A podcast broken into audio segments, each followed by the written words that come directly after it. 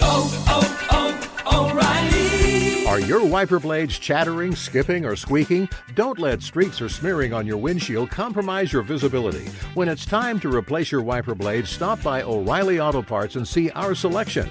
Our professional parts people will even install your new wiper blades while you wait. Stop by O'Reilly Auto Parts today. Oh, oh, oh, O'Reilly! Auto Parts. There's nothing like snook hook sets at dawn or catching a tarpon in the moonlight. Find your next fishing trip made easy on fishingbooker.com and experience the magic of the Sunshine State or any other destination on your fishing bucket list. Book a blue water adventure in search of sailfish or go snapper fishing with the kids. With over 6,000 captains and trips to choose from, planning your next one just got a whole lot easier. Download the Fishing Booker app on the Google Play or App Store or visit them online at fishingbooker.com to book your trip today. You ever get that feeling the walls closing in, the concrete jungle suffocating you? You crave some wide open spaces, the chance to connect with nature, maybe in a spot all your own. Well, head over to land.com. They've got ranches, forests, mountains, streams, you name it. Search by acreage. You can search by location. You can search by the kind of hunting and fishing you're dreaming of. Land.com. It is where the adventure begins. You're listening to the Sportsman's Nation Podcast Network brought to you by Interstate Batteries. Now, there are thousands upon thousands upon thousands of interstate battery retail stores all over the United States. So whether you need a a new truck battery, which by the way, I've heard that they are some of the best in the automotive industry, right? A truck battery, a car battery. If you need batteries for something as simple as a remote control or a unique battery for a rangefinder or one of your children's toys, uh, Interstate Batteries not only has those batteries available, if they don't have them, they can order them for you. Or if you need to find out more about a specific battery, battery or the specs of a specific battery, stop into their retail store and talk with a battery specialist. These guys are very knowledgeable about what products they offer and what it is that you need for whatever battery you're looking for. So Stop in to a local retail store or visit interstatebatteries.com to learn more about their company, the batteries that they offer, and a whole bunch of other stuff. So check out interstatebatteries.com. Interstate Batteries, outrageously dependable.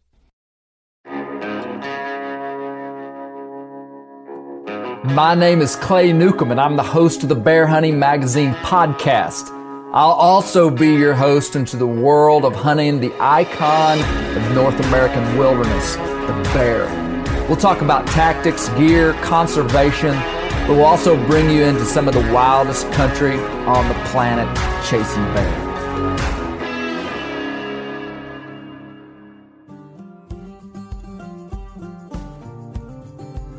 We've gone and done it this time, folks.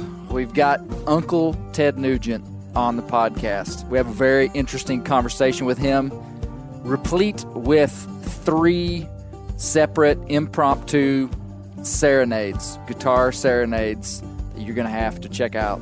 In the conversation, we talk about the threats to modern hunting. We talk about Ted's hunting roots. We talk about how he how he stayed clean and sober for 72 years. We talk about Fred Bear. We talk about some poaching. We also talk about high fence hunting. Interesting stuff. You're going to enjoy this podcast with Ted Nugent. And you got to listen to the very end to hear him sing Fred Bear. It's right at the end. Wait for it. Ted Nugent is planning to use some Northwoods this year. Ted drew a tag that he's excited about up in his home state of Michigan, bear tag, and uh, he's going to be using some Northwoods bear products. These guys make the highest quality, best commercial bear scents that, that I have used. Northwoods Gold Rush is my go-to thing. I talk about it constantly. It's a fry, it's a concentrated fryer grease additive. So you can add it to used fryer oil that you'd like get from a restaurant or get done with a fish fry, put some of this concentrate in it, or you can buy new oil from the store. A lot of times, if I don't have fryer oil, I will buy gallon jugs of canola oil and mix the Gold Rush right in it. Check out northwoodsbearproducts.net. W Hunting Supply. These guys are your go to source for everything that has anything to do with a dog.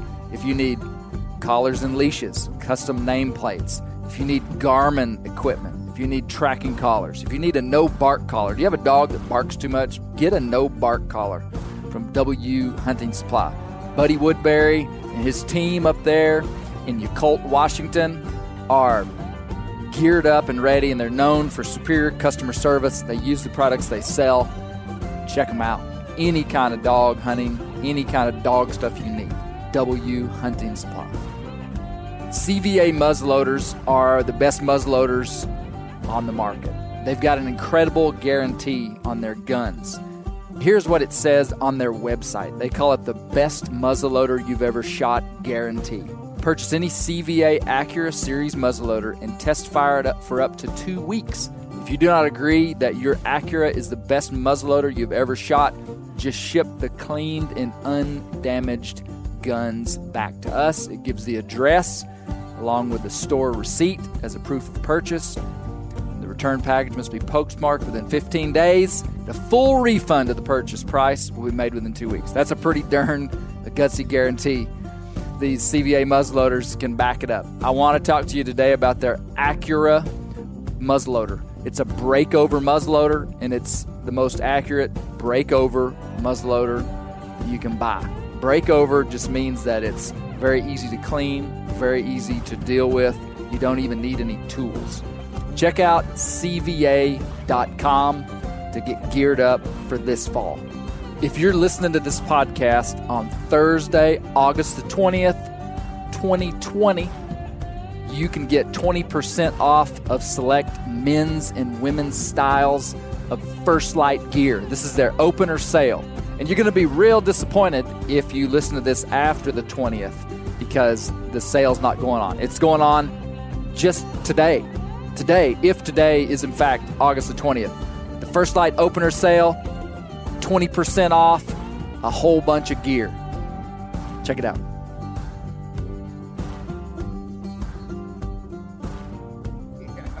But if it wasn't for that, I would not be. Yeah, yeah. I consider a long drive to my far tree stand. Well, I'm here with Ted Nugent. Mr. Ted Nugent. And you feel right at home, don't you? I do. It's almost like a opening day of deer season 24 7 365 and in my case 72 i have my 72nd opening day this year how lucky and prioritized am i clay newcomb huh? Excellent. Excellent. Well, you wouldn't remember this, but I did meet you in 2000. Uh, just a guy in a line. You came to Northwest Arkansas, sure and um, you did uh, you did like a hunter expo. sure and bet. I just walked by in line and just shook your hand or yeah, something. I, I, I But so remember you- your your good looks, but I didn't know that you were Clay Newcomb, my spirit of the mystical flight of the arrow, blood Right. brother. So you know, I and you mentioned that, and you can tell that I'm high energy and I'm a happy guy and I'm really alive.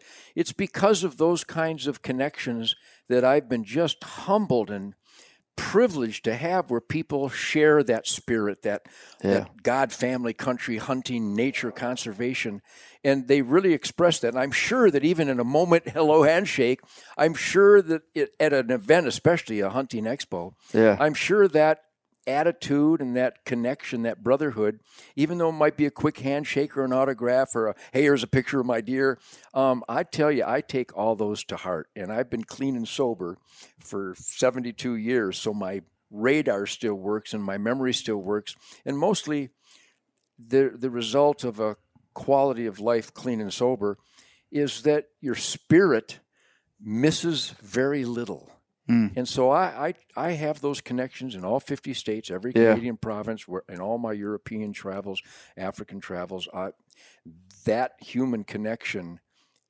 it, what a blessing, huh? Yeah. You know, Yeah. You uh so you're you're still traveling and touring. Yeah, well, you the- know, the Chinese the communist band. virus Well, I got say, my way this year. But yeah, I last year, Clay, are you kidding me? 2019, The music made me do it was the name of my record, and my tour with Jason Hartless on drums. So you're still you're still writing music. Yeah, I can't can't stop. can't myself. stop. See these weapons of mass construction. Yes. I I fondle my bow and arrow, my dogs, my guitars, my trucks, and my beautiful wife. I I embrace that essence of all those things that still at my old age it still really turns me on. So yeah, I play my guitar every day. I love it. I, I went down to Texas Metal, just wrench gods that create these masterpiece trucks and stuff. And while I was there for their TV show, I played the Star Spangled Banner and some grinding animal breeding soundtrack, Motor City Licks, and uh, so everybody there's a great musical connection, obviously, Yeah. and I still love that stuff. You know, does your so you're very passionate about your music, but you're obviously very passionate about your hunting. Very. Where where where do those intersect, or which one would uh, which one has more influence inside of your life? Well, they'd be asking me which dog, Which leg you want to cut off? yeah. No, I, you know, I was born in Detroit, 1948. And a lot of people don't know this because they probably went to school in America. Detroit was the arsenal of democracy. That w- have you heard that term? Mm. Nope. See, you were eh, you Yeah. were anti-educated in America. A whole bunch of things you haven't heard about. Detroit, arsenal of democracy. That Herculean work ethic and patriotism and drive of excellence and productivity. So you're an asset to your family. Instead of making trucks and cars, Detroit started making tanks and howitzers and ammo and bombs and, and jets. So that spirit of victory over the evil Japanese Empire and the Nazis, can you imagine a more positive celebration in a human experience? The world was jeopardized, life itself. And Detroit was a manufacturing powerhouse. Yeah, so that work ethic permeated everybody. I think not just Detroit, but all across America. But Detroit, it was so um, universal, so ubiquitous, and especially with my mom and dad, the discipline factor. But my dad, Clay. All right, Hands are in the air. Hands are in the, the- air here. Here's the Eyes closed. Here's the moment of infamy. My dad was already a follower of Fred Bear and a bow hunter when I was born in 48. And Les Paul had just electrified the guitar a few years earlier. And it was at that time that Chuck Berry and Bo Diddley and Lonnie Mack and Duane Eddy started unleashing these noises, these intensities that had never been accomplished on any other hmm. instrument. I fake a keyboard thing. They wish they could bend a note like we do.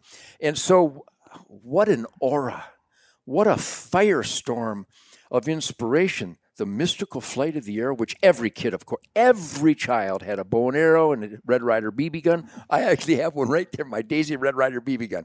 Yeah. So every kid, and, and every, we all made slingshots, Yeah. and we all cut inner tubes. Now, were you you were in the city of Detroit though, so it's, Yeah. it wasn't like rural. You know, Your was- dad would go up north, and that's a big thing in Yeah. Michigan. up north? go up north. So these guys worked down in the cities in the southern part of the state, and then went up and hunted the north. But unique to my birth in Detroit it was Detroit proper. You could see the skyline, but the Rouge River flowed through the area, which is why Detroit and every major city was founded. You needed waterway. Right. Well, that waterway still winded through the entire area, even into the suburbs and beyond. And it was a wildlife paradise. The pheasants, the quail. There were hmm. no deer at all, but beavers and coons and possums and muskrats and skunks and river rats and and, and squirrels and ducks and geese and I mean, just all this wildlife that mesmerized me. And with my homemade slingshot and some really good looking marbles and pebbles, I learned the stalking, stealth, excitement, and especially with homemade bows and arrows. And I still have my first 1955 U wood longbow. I still have it. From 1955. 1955, yeah. Were you naturally like a really good shot? I mean, like I- my kid, I've got I've got two boys, two girls, and uh, a couple of them you can just tell are naturally more inclined to just pick up a bow, you know, when they're four years Yeah. old and hit what they're aiming at. Were you pretty? Were you natural? Clay, I wish I was still that natural. I'm not kidding. You you should do an interview with my cousin Mark. Was we were on a nonstop safari from the time we were six or seven. Muskrat, I, coon. I had the Songbird. Grand Slam by the time I was eight. um, and I'm not kidding. You heard stories of Howard Hill shooting doves and rabbits. I actually know that Doug Walker, who hunted with Howard on the islands of California, he would have an arrow in his hand. Everything was a back quiver. Mm. Fred hadn't invented the bow quiver yet. Mm. And Doug Walker would tell me how they would go for walks, and if he saw a sitting rabbit, Howard Hill wouldn't let him shoot it. He'd Mm. take his first arrow and and get it running. And half draw and shoot. yes, and he and Doug said he that wanted he, to shoot it running. he didn't ever remember him missing. So I don't want to claim to be Howard Hill, and I wasn't. And I'm no Fred Bear, but as a kid, I had such an a zero baggage, free spirit of hand eye core. After, after millions of arrows, I shoot all the time, and I'd Right. shoot at everything. I'd shoot at a bug. I'd shoot at a, an ant mound. I would shoot, Yeah. shoot, shoot, shoot, shoot. Uh, at Miller's Feed Store on Grand River in Detroit, after the hunting season, you could buy Port Orford cedar arrows with these beautiful natural turkey feathers, you know, hard helical shield cut with a big old 140 grain uh, field tip. Mm. 10 cents a piece, Clay. I would collect enough Uh. bottles and I'd cut enough lawn where I could get three or four of them babies, which back then was a quiverful. Yeah. And I'm telling you, even when I, I break them, we'd, we'd lose the tip or we'd get that heat glue. Right. But I would just get my pocket knife and just whittle them. And it didn't matter how long it was. Right. Because I You could just- hit stuff at quarter draws. yes. You'd learn this. It is, it's an instinct. Were you, shoot, you shooting split fingers? I shooting split fingers. Yeah, that's what my Fred dad- shot. Yeah, That's what they- My dad learned from Fred. A lot of guys are shooting three under these days. Have you I, seen I that? did that a lot, and I it it if you shoot compounds, or I, I suppose under any circumstances, that Apache draw gives you a rifle barrel. Uh, That's what they're doing. Right, To a great, even though there's a little bit of a gap, Yeah. um, you're almost rifle barreling. And I Yeah. do teach people. I taught a lot of people, introduced a lot of people, and I give them a 25 pound recurve. So it's mushy, so that this isn't an effort. And Mm-hmm. I said, just point it like at your finger. And of course, they'll always shoot high the first few times because they're not doing a gap. They don't realize the angle's here I instead see. of here. yeah. Um, but I've turned so many people on with a lightweight, graceful, non compound that they, and I start them at 10, 12 feet Yeah. at a big thing. Right. So they learn to every every step in life is an adjustment, so your next step is a little more efficient.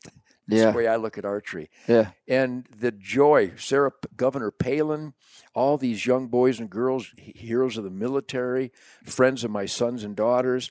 Um, they're all fa- every human's fascinated by projectiles. I Yeah. think. And That's how put a- we. That's how we survive. yeah, and once you put a bow and arrow in their hand, they become hooked. But not not if they start with a compound that they have to struggle it all Right, yeah. with to and you don't give them a release and a loop to that's you need to discover the primal archery, I think, to discover your zen, your samurai, where am I going in my Yeah. Yeah. life? Yeah. And once they get that, then they can go ahead and do whatever they want. And typically they do go to compounds because I got to admit, if I had to get dinner with my recurves these days, we'd probably buy chicken often. but with my compound, I shoot. Not only do I shoot a Mathews They're in trouble. but I play a I play a Matt McPherson guitar. Oh, Did is that know he- right? do you know he? I knew he made guitars? guitars. Yeah. Yeah, so We're looking at a Matt McPherson guitar over here. Mystical blood brothers of the mystical Hey, flight of the did arrow you? guitars. So the mystical flight of the arrow, Ted. You wouldn't know this, but so I was. Uh, I would have been ten years old in about 1990, and Damn uh, Yankees, yeah. that's probably about the time a lot of your hunting videos and stuff were coming out. Mm-hmm. And we we grew up watching Ted Nugent hunting videos. We really The, uh, did. The and uh, down to earth video, funny stuff. but see, Well, I mystical- fun. yeah, it you know? was. Well, so I've heard you say this phrase for 35 years, the mystical flight of the arrow. Is that uh, did you come up with that? No, no, I didn't. Um, a lot of people attribute a lot of the things I say as that's a clever statement, and they are clever, but I didn't come up with it. For example, I've always I've been clean and sober my whole life, and I keep emphasizing that because you'll never shoot as good of an arrow if you're drunk or stoned or you get Mhm. chemicals of any kind. Case closed. But uh, Right. because I have influence with a lot of young people, because of the intensity of the music and the intensity of my fun factor, which I'm sure you related to because Yeah. I was having fun. You know, Yeah. a lot of the guys, Clay, some of the most dangerous bow hunters in the world are the dangerous bow hunters because they're so low key that they don't have this this spiritual erection when the beast arrives. So a lot of, and Fred Bear is a perfect example. My hero, he was so easy going, and I Yeah. talked with Chuck Adams, and uh, it's almost like it's almost like they're flatlining. And Claude Pollington, I'm name I could name a hundred killer bow hunters that are not crazy and uppity and energized like I am. So I've always celebrated that this is my sacred temple. Now, when I was growing up, that was a ubiquitous colloquialism. You, have you ever heard that?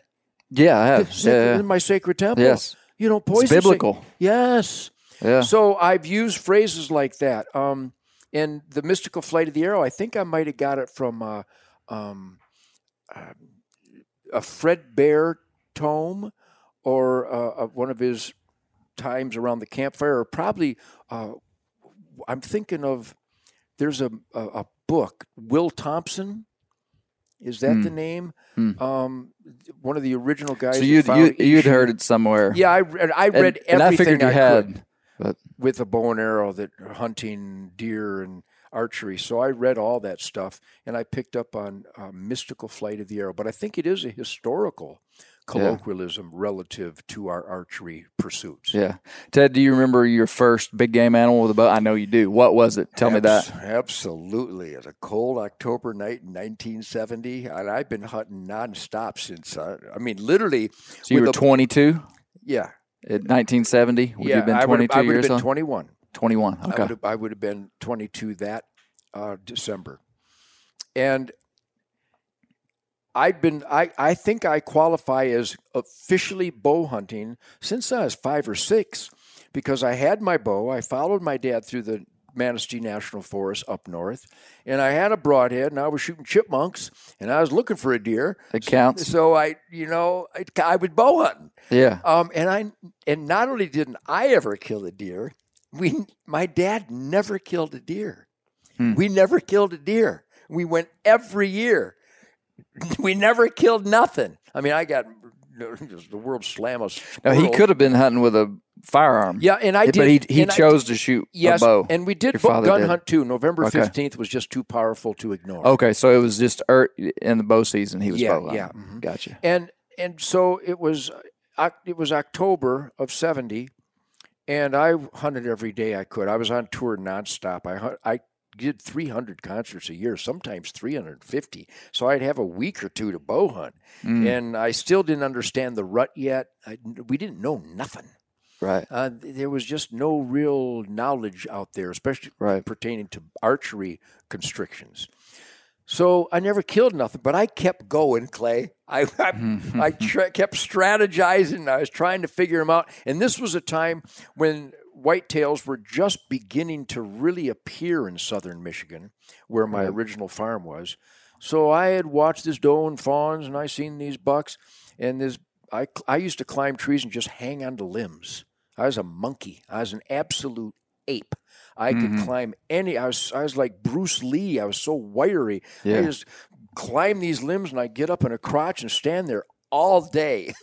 and finally, this doe and two fawns came out, and of course my heart's gone. And I'm going, you you goofball. You you can shoot squirrels. Pretend there's a squirrel there. Pretend that's a squirrel behind her shoulder. And I hit high, but I spined her. Mm. And my second arrow was- Recurve, yeah, recurve. Uh, a cedar bear, shafts. a bear Kodiak, um, probably, and you know, forty six pounds at twenty eight inches. I was shooting thirty inch at the time microflight, microflight glass arrows, Mm. microflight tens with a Okay. bear razor head with Okay. with the insert, and I knocked her down and I was out of body and my second arrow was perfect because now I don't know the, the planets can align and I called upon that natural hand-eye guy that was shooting squirrels Yeah. and it, I held that doe's head in my hands and I sat there out of body and from then on I've caught up because it's about spirit, emotion management, heart rate management, Mhm. and and directing your priorities to shoot a good arrow, not the deer. Yeah. I mean, some of those psychological Right. problems that many of us encounter that manifest horrifically in target panic, the the guys that are a little bit more relaxed, I really envy them because they might not know that. However, here's a great story you're going to love. So, 77, 76, 77, I'm in my, I'd killed a lot of deer by then. I Mhm. started killing deer pretty regularly. I'm in a tree up north at our land in near Irons, Michigan, and I got an eight arrow bear bow quiver, and I was shooting aluminums, the still with the uh, hard helical shield cut real feathers, right out of the bear catalog. In fact, Fred gave them to me. I was already Mm. connected to Fred by this time, Yeah. and uh, that buck a, a buck came, and of course, I'm helpless. I was just a wreck. It- it- I I don't mean to, you know, be you know too disrespectful, but that moment kind of prepared me for 9/11, um, and I know that was a horrific uh, death and destruction moment that shattered all of us emotionally. But I, I, I, I don't mean to offend anyone, but that moment was It was a significant moment. significant moment Yeah. long story short, I'm not going to repeat what happened, but eight arrows later, he was still walking away. I flinched so violently, and I had it. Got the corner of the mouth, hmm sa- touched the same tooth. Eight We're getting hand motions of shots I- into the air. I ran back to my cabin and I called Fred. Mm. I was a wreck. I said, Let me tell you what just happened to me. And he laughed. I went, It's not funny. And he goes, he, The same thing happened to him in the 1950s as, a, as an NFAA field champion. And he said he had the same thing happen to him. And he had to go through quite a routine. And he gave me that routine ultra lightweight bow right next to the dam, an arrow length away from a paper plate with a black spot in the middle of it. you Ah. you look at that black spot. Target panic. Yes, you come back Yeah. to full draw and you close your eyes and you f- let these guys work without this guy because this guy's wrecking this guy. Yeah. the eyeballs somehow inflame and enrage the psyche, and and I haven't beat it as you know nobody does, but I have. Sign of the cross. I have managed it Yeah. since that day, and I did go to a compound shortly after. I thought that might help. It didn't. Um, but over the years, um, I, I've gone through that heartbreak and horror, and I've helped a lot of people who have experienced over it, that don't know what it is. They have no idea why the hand is thrown violently off target, Yeah. or they can't even get it anywhere near the target. Yeah. It's un it's it's a it's a failure Doesn't make sense, does of it? the human spirit. But I have managed it, and if Failure people of want, the human I write a lot of articles, and I I've addressed this in deer and deer hunting in a bunch of publications I write for, and I'm convinced that too much draw weight will result in target panic more often than not, and that's the number one cause of attrition in our sport. It's why Hmm. the numbers of bow hunters, if you take out crossbows, which is fine, but it's not the mystical flight of the arrow, as, as far as I'm Right. concerned. Yeah. Um, it's the number one cause of attrition. Too much draw weight, the discomfort and the damage done because of too much draw weight, the alerting of the animal humping that too much draw weight, and the the fanning of the target panic flames that guys just hang them up on nails and they go to a crossbow and they keep telling me I would, I'd rather bow hunt but I can't draw the bow. Then get one you can draw. Shemane kills everything with 35 pounds. Everything, moo- Yeah. not moose yet, but elk and kudu and zebra Yeah, and a lot of weight. wildebeest. So and her her her, her arrow, uh, uh, 400 grain gold tip with a two blade, uh, you know, like a bear razor had a 100 grainer. I think it's a steel force we use with Shemane. 35 pounds, 600 plus pound oryx in and out like butter. Yeah. How I don't know. Yeah. I don't know much more penetration you want. Yeah. And so the industry, I think, is really missing the lick for recruitment and retention by rela- and especially with the, the technology of modern bows. Of her 35 pound bow certainly outperforms any 60 pound recurve of your. Yeah, I'm sure. convinced of that. So Yeah. that's my spiel to get people to join that's the good. joys of bow hunting. Yeah, that's good. Ted, what uh like what is your favorite hunt? If Anywhere in the world, anywhere in the country, where what is your favorite what's your favorite thing to hunt? It's so easy. The next one. I, Okay. I, I don't care what it is. Obviously, Really? So you don't have uh the whitetail is is mystical. There's no question, and it's Right. so target rich. And I get to hunt every day. Don't hate me, but I hunt every day: September, October, November, December, January, and February, and Yeah. pretty much the rest of the year too. Um, but I, I I love stalking woodchucks in Michigan. I like walking the fence rows just before dark and shooting cottontails, and it's thrilling to me because it's a small target and it, Yeah. it really teaches you to pick a spot. And obviously the whitetail deer because I get so many tags and I feed so many soup kitchens and homeless shelters and the joy of shopping for those soup kitchens and homeless shelters really fires my spirit. And I've hunted elephant and rhino and Cape buffalo and lions and elk and moose and caribou and I've hunted I haven't hunted the sheep or the mountain goats and stuff yet. I'd love to, but not with these knees. Um, Clay, my favorite hunt is the next good arrow. Now, I could tell you stories about little boys and girls who their last request in life is to go hunting with Ted Nugent. How the hell I ever earned that, I don't know. But for 30 plus years, families get a hold of us, and their little boy or little girl is going to be dead soon, and their last request was to go to hunt with Ted Nugent they see Spirit of the Wild TV, and or they might see me mm-hmm. doing an interview and talking about the arrow, and I'm funny and I'm Yeah. I'm alive, and these kids get it, and I can't. Even, I'm pretty good with the English language, but I'm helpless to convey what that campfire is like. And oftentimes we don't really kill anything, though oftentimes we do. But that I get the kids laughing, and we take their mind off the chemo or the the imminent end. Right. Uh, those aren't even those aren't even really hunts per se, but it's an experience that came about via the hunting ethic, the hunting lifestyle.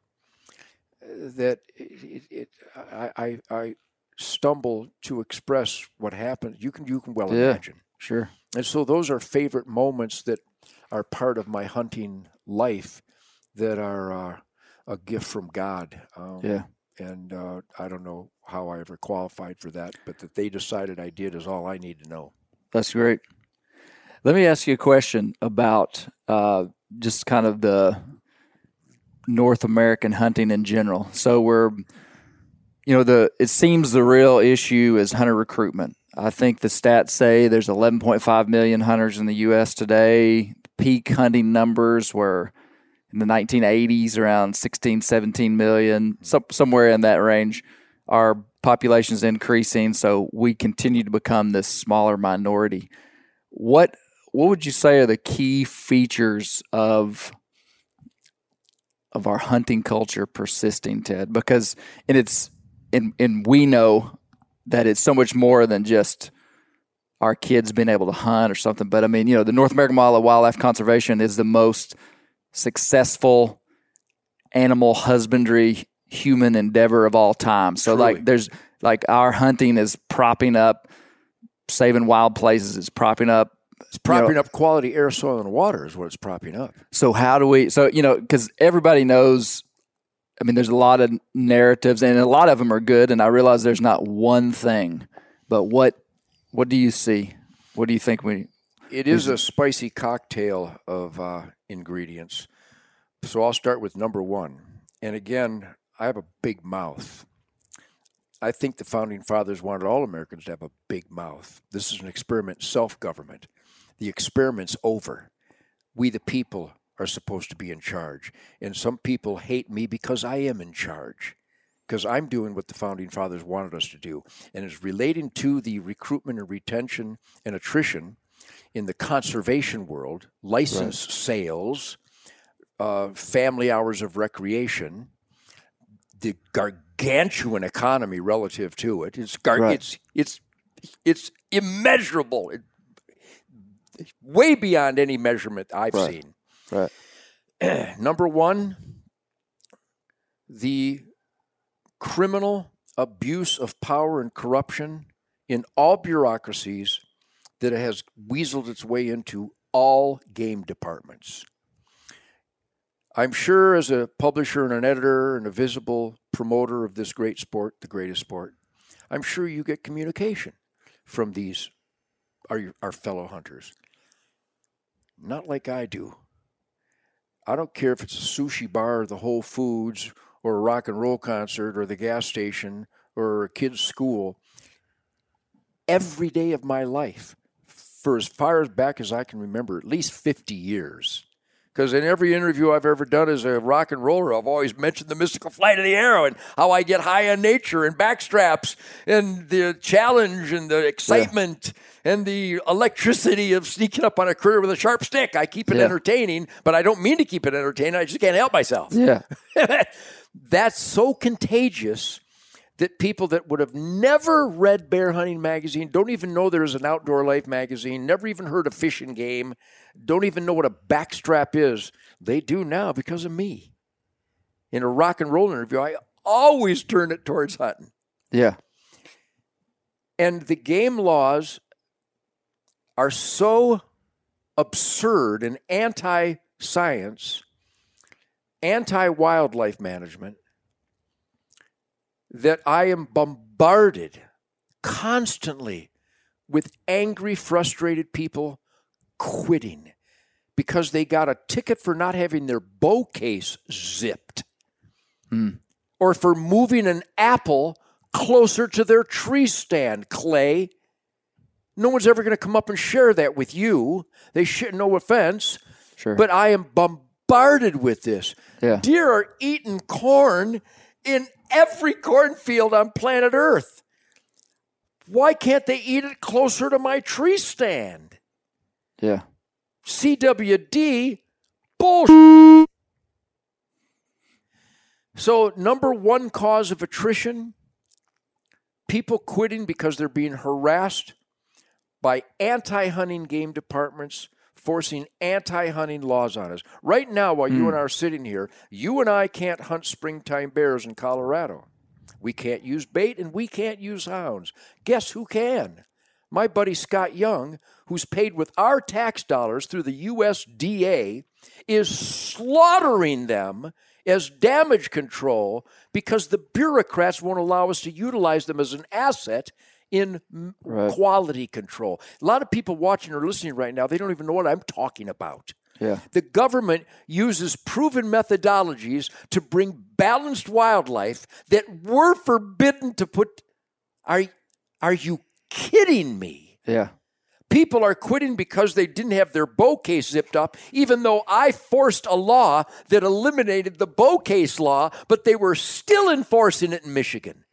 Hmm. And we went. Do you, nuts you really think that's a major thing? Number though? one. You think so? No, no question. I Not don't like think not like spare time Nope, people. Nope, not even close. Not even access to hunting grounds. And I know they all play a part. Right, right. Nothing is even close to the harassment of by of hunters by by cowboy game fish cops. And I respect the ones who are respectable. Yeah. In fact, you should read the book. Uh, I got I got buddies that are game wardens that are just they're as pissed off as I am. They just throw their hands up and go. So the guy had the deer and he was gutting it and he hadn't put the tag on it. And you're going to confiscate his deer and and give him a ticket? It's the deer season. That's a deer. That's his deer license. It's the bow season. That's a bow. He's hunting in a legal area. And you have you ever heard one of those stories? Yeah. Yeah. Just people getting I caught on. I hear them Yeah. all the time. Yeah. Look what they did to me in Alaska. I've been hunting in Alaska heard since about that. 1977. I bought my bear tag. I bought it in the area I'm hunting. I'm using the right weapon. I'm using the during the right hours. I every game law in the history of game law says upon taking possession of the animal, you apply the tag. Right. Every every one, all my life. So I'm gonna. When I take possession, I'll put the tag on him. So I shot a bear on TV, and you know, when you want to break a law, you share it with 50 million viewers. That's that's Yeah. proves intent right there, doesn't it? Yeah. So I'll continue with my horror story. So sure enough, Jack Booten thug, U.S. Attorney Jack Schmidt, because you went after Ted Nugent when the Alaska Fish and Game were not interested. If there was anything that qualifies as the perfect honest mistake, it was Right. me bouncing. you put it you put it on t- television. I bounced drew blood off the it, bear. and I went and searched for three days, and then we finally did a stop motion of the arrow, and it didn't penetrate. It literally, I caught it. It was a two blade broadhead, and I Yeah. caught a rib on the straight side. It Yeah. literally kicked up straight out of the air and bounced clean off the rib. So we Yeah. looked at it and we went, "Well, that bear's fine. I can go bear hunt because I hadn't taken possession. That's right. had a tag." yeah. if and they went after me with a vengeance they spent millions of dollars analyzing all my tv shows to prove that i because there was a law that was initiated that year on prince of wales that If you draw blood, that's your tag. yes Yeah. Never. How about this?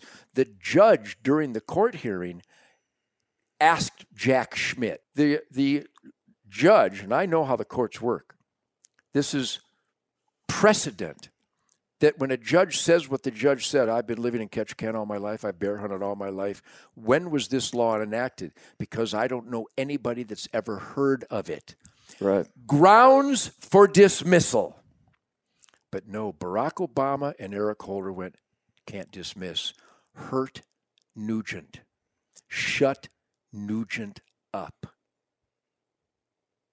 So I So they had a they had a vendetta. you think? Yeah, because I dare, I dare to demand constitutional adherence from my president and attorney general, and they Yeah. couldn't debate me, and Yeah. they knew that I was right, and they were getting away with murder. So Yeah. anyhow, that's number one. So number one is the abuse of power and scaring people away because they're getting all these horrible fines. Check Right. out what they did to Chris Brackett. so he shoots a buck, and he wasn't sure of the shot with a muzzle. Or you know Chris Brackett. Uh, Yeah. Now Do you know the story? I think I do, and I. Well, you're mean, about I, to know the whole story. Hmm. So, guess what the uh, game department in Indiana wants? More deer killed. Guess what the agriculture department wants? More deer killed. Guess what the highway department wants? More deer killed. Guess what the Center for Disease Control or whatever it is in Indiana? They want more deer killed. Right. We can shoot one buck, so we shot a buck. Then a giant showed up. Now this was a mistake. Must apply the tag upon taking possession. He didn't take possession, but he shot the bigger buck and made a TV show out of it. but he had only had one tag. Only had one tag. They never they never touched the first deer. They never even found the first deer. They did a cursory search, but because they had the giant, and he was going to have his cameraman tag it. Okay, so we're violating. We're intent. That's a pretty. That's a major violation, though. Or is it is it a ma- is it a major violation? Well, a- just- wait, let me let me finish. In a state that wants more deer killed, okay, you know what it is a Yeah. major violation in somebody that has common sense. I'll tell you what the major violation is, Chris. You jerk. You shouldn't have shot the other buck till you did everything in your power to Right. find that first one. Five hundred dollar fine. Don't do it again. Donate the meat to the charity. Well, it was his Instead- intent, though. Instead I mean, you of can't ruining- defend that guy, can you? For I, I'm sitting here right now defending him. I'm, I'm telling you that Okay. his his crime was indefensible, but it wasn't murder. He didn't. Right. He didn't. well, they were turn it- making a. They were making a. They ruined his life. Yeah, They yeah. bankrupted him. They went Yeah. after him and tried to get him on that that insane Lacey Act felony for shooting an extra deer in a state that, while the court case was going on for Chris Brackett, sharpshooters killed thousands of them, and cars killed thousands more. So Give me a logical response to that. Why killing an extra deer is a major offense. Well, what- I'll tell you it- what a major offense is. Armed robbery, that's a major yeah, yeah. offense. Rape is a major offense. Arson is a major offense. Yeah, yeah. Shooting an extra deer is petty. They want more deer. And if Yeah. I was the judge, I went, Chris Brackett, you're a dirtbag. Five hundred dollars, and I need to uh, need that venison. I need, and if you didn't get it, I need some of your venison. But more importantly, Chris Brackett, I would like to bring in the the director of the game department and ask him why can I only shoot one deer while you're slaughtering him with my tax dollars by the thousands. Yeah. And then I would indict that guy for being corrupt. Yeah, are But you? I don't need to think go- we can overlook though that they were trying to.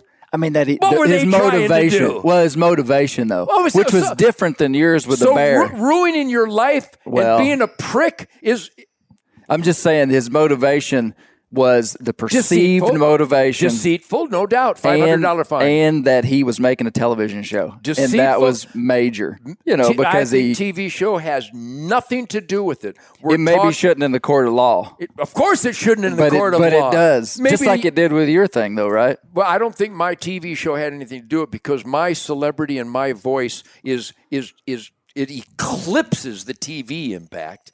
I, if I didn't have a Spirit of the Wild TV show, I'd still be doing media like it did today of 20, 30 million people condemning the Democrats that side with Antifa. So I don't need a TV show promoting hunting to give me a voice because I demand a voice because I'm a free American. So you're right. But be careful, Clay Newcomb major offense? When did killing You know, a deer become a major offense? I, I, I see I see your point. I really do, Thank Ted. you. I see your point, but I also see inside the context of hunting. Inside the con- now, see you took it outside the context of hunting, which because is fair. it's much bigger. It- it- that's fair to do. I mean, a major offense. Yes, I see what you're saying. But inside the Am I inside the modulating here? Because inside the context of hunting, yeah, we'll turn him down just a touch here. In the context, if I'm guilty of anything, it's but- over but- modulating. In inside the context of hunting, that I I see that as pretty significant, though. I mean, because it's Okay, just, okay, it's I'm with you. Significant. Your your your whole position, and part of the reason I'm here is because I respect you at the level that you have a value system that you live by. Yes. I mean you have a value All right, system. all right, here's And the so val- he he. I mean, Let's talk about the value system specifically for a moment.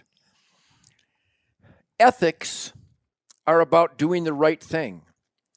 Do you know that oftentimes an illegal act is the right thing? How about when I see a deer bleeding to death stuck in a fence? right. Ted Nugent is supposed to call a bureaucrat to put this deer out of its misery. What, in a couple hours? Maybe tomorrow? Yeah. It would be against the law for me to dispatch that deer, which I've done many times, because the law is immoral. And I think when you take that kind of condemnation and ruin a person's life over killing a, an extra deer and not tagging the right deer, all right, it's a crime and it's unethical. Hmm. $500 fine. That would have hurt him plenty, Yeah. but not ruin his life. well, the ruining of his life came from the social consequences of that, though. no, even more than from the, not, those were not social consequences. Those were those were jackbooted bureaucrat con. No, you can't find me a human. Stop hunting. Stop doing your magazine. You go on a crusade and find me a human being that knows about Chris Brackett shooting an extra deer, so we can get that social comment. Nobody knows. Well, I'm, It- I'm and I'm t- again talking inside the hunting world. You know, But be I mean, careful. his reputation. But be careful. Inside the hunting world, you'll find people who hate me because I bait. Fred Bear baited. They hate me because I shoot a lot of deer. I have to shoot a lot of deer.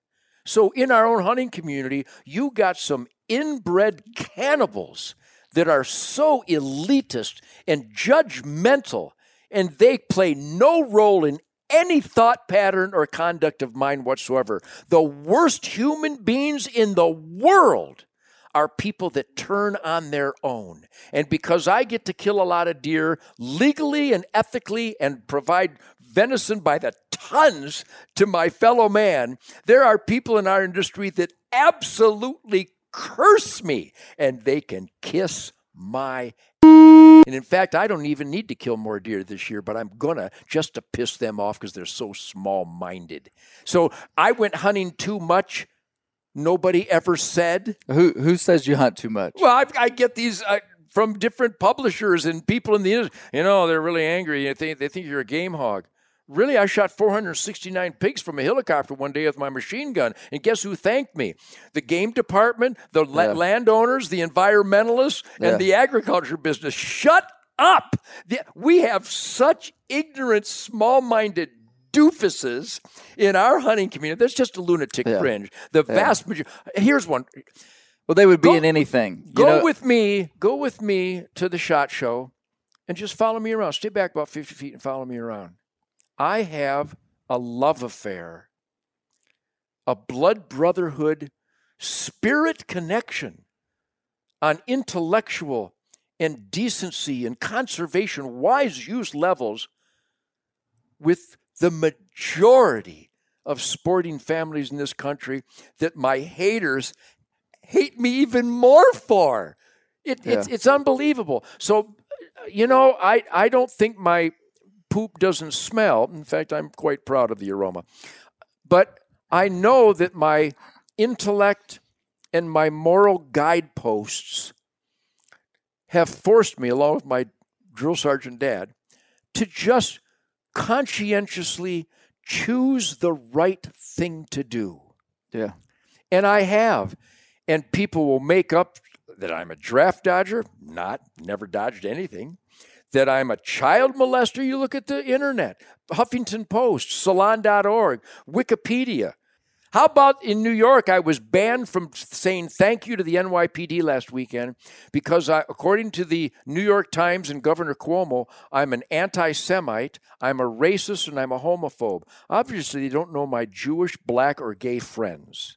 I've been hmm. surrounded by every imaginable stripe of mankind yeah, for 50 plus years, 60 years. yeah. And yet they will level these horrific false accusations against me from the left because I'm so effective at spotlighting their indecency and criminal behavior.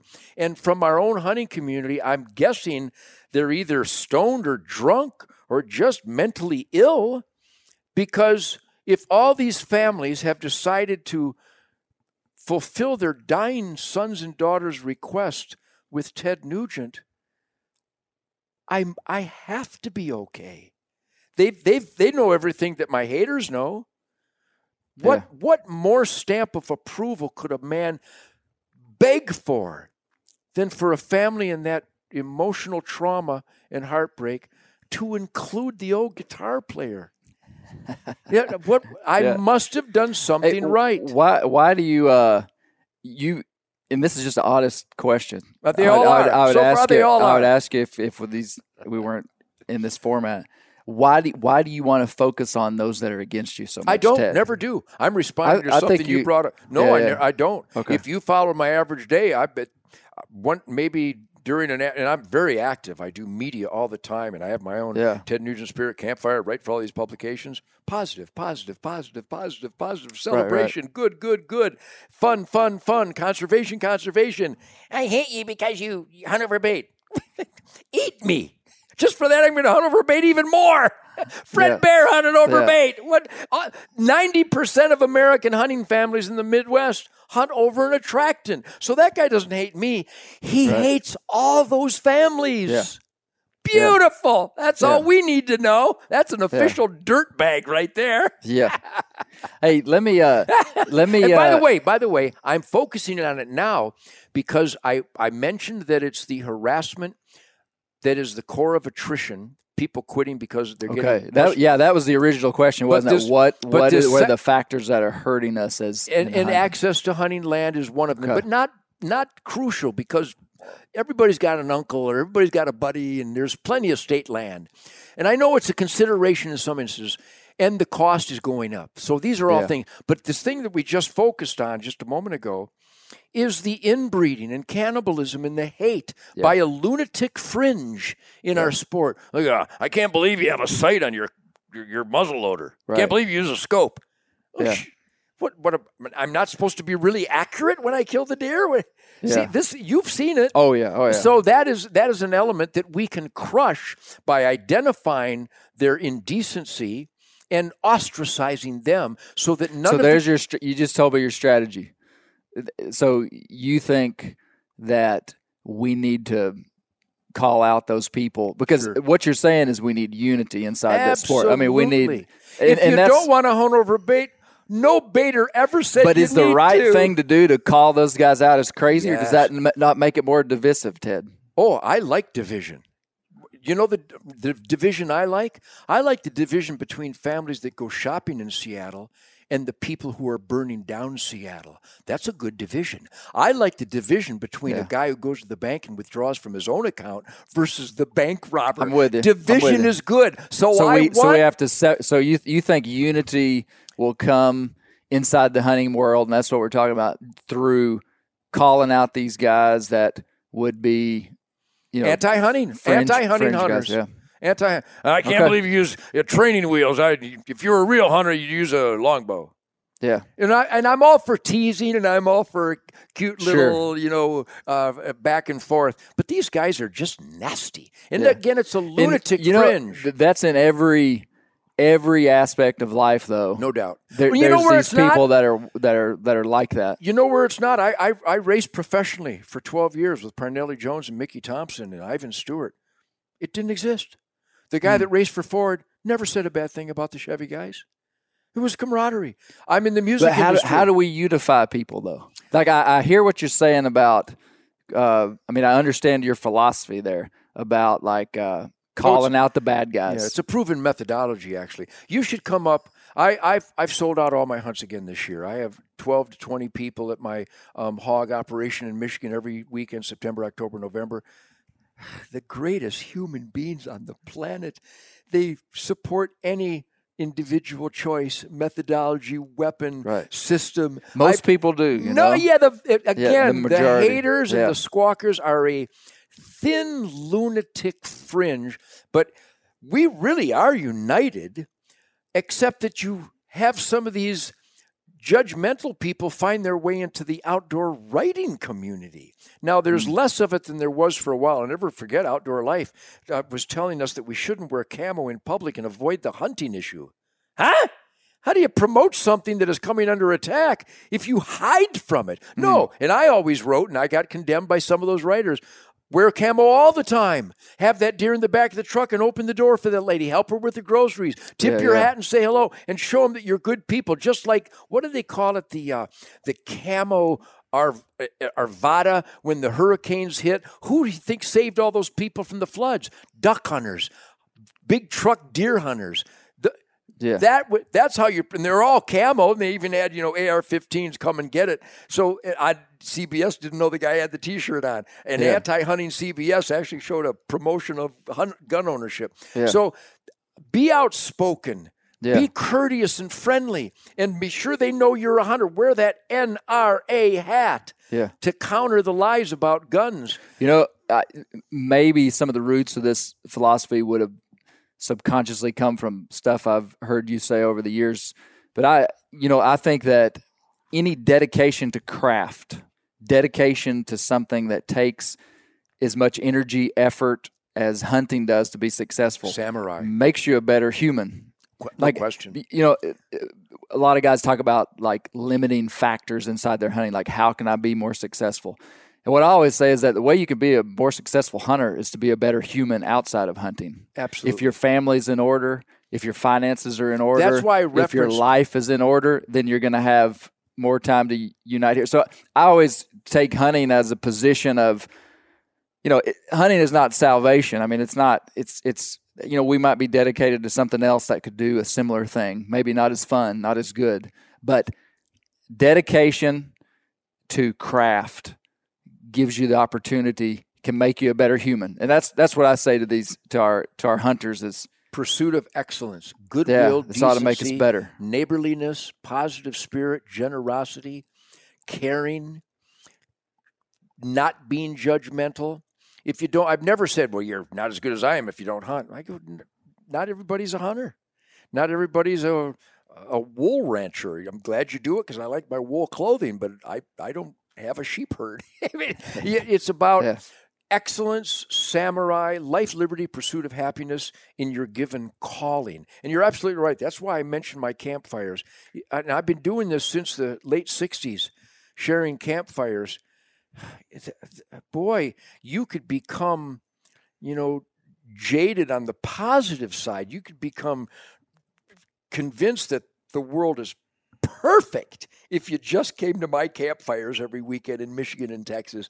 These are the greatest people, entrepreneurs, and work ethic, and fun and positive energy. And we talk mm-hmm. about charities, and we talk about guidance in schools, Yeah. and and challenging elected employees to adhere to their constitutional Yeah. oath. I'm telling you, I am not the weird guy. I am that rancher. I'm that hardware store operator. I'm I'm just happen Yeah. to be the guitar player, and I promote the things that turn me on the most. But I also promote my welding buddies and the mechanics and the plumbers Yeah, yeah. and the teachers and the cops. So you're absolutely right. You find a person who's really a dedicated hunter. It doesn't mean they have to kill a deer every year or a big buck or or, or focus on trophies, even though a good woodchuck is a trophy to me but you'll find that the the the inescapable discipline of stealth, marksmanship, mystical flight of the arrow, zen, that as they as they pursue and discover upgrades incrementally in those pursuits, Right. they're going to be a better teacher. They're going to be a better father, a better husband, a better brother. I'm convinced of this. Um, so the, I call it the spirit of the wild. And I think we can go back to the Aborigines, the Native Americans, with Cochise and Crazy Horse and Sitting Bull, and the oneness with the great spirit that they always referenced, and the lyrics to My Great White Buffalo that came from divine intervention on a jam session. I didn't know the the legend of the Great White Buffalo, but I sang it lick for lick, spontaneously. I made them up. Made the lyrics came. Mm. I think because of the spirit that I've discovered and that I've been saturated with from learning to get close to that quail at, on the Rouge River in Detroit in 1954. Yeah. Uh, there, it's not just physical; it really is spiritual. let me let me go back to something that I wanted to uh, that's related to this very much so that I've always wanted to well I, I've I've wanted to talk to you about this. Where did you? So I've heard you say you were clean and sober for all these years. All my life, Where it takes a lot of uh, identity to be able to be in the places you were in the culture I'll that you say. were in. I'll say. and not fall into that. Where did that come from, Ted? I mean, and I, I know you could, I mean, like, where did the strength to be oppositional to the time come from? Just listen just uh, this is an official performance and i'll keep it down so you can hear everything. But have you ever heard my song i just want to go hunting I don't, I don't think I have. well you're about to and i'll keep it down so that the lyrics are forceful. Goes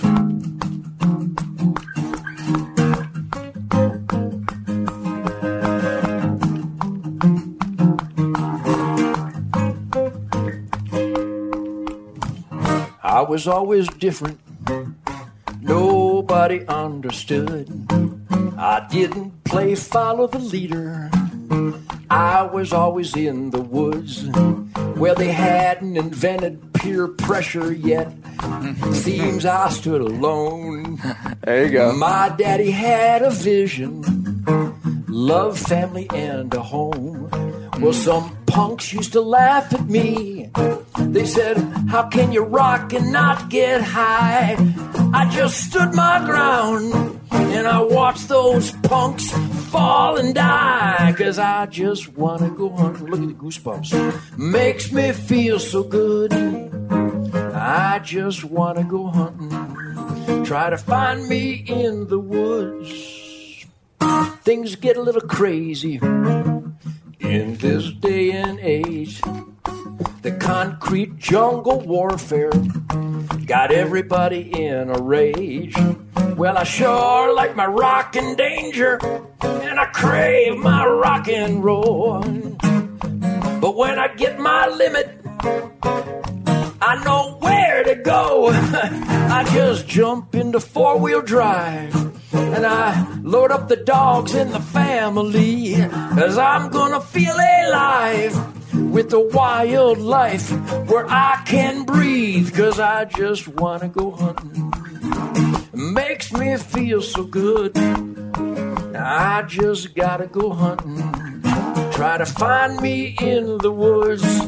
Yeah, I'm slipping away. I'm looking for a new sunrise. I got to feel okay. Cause it's times like this make me healthy and wise.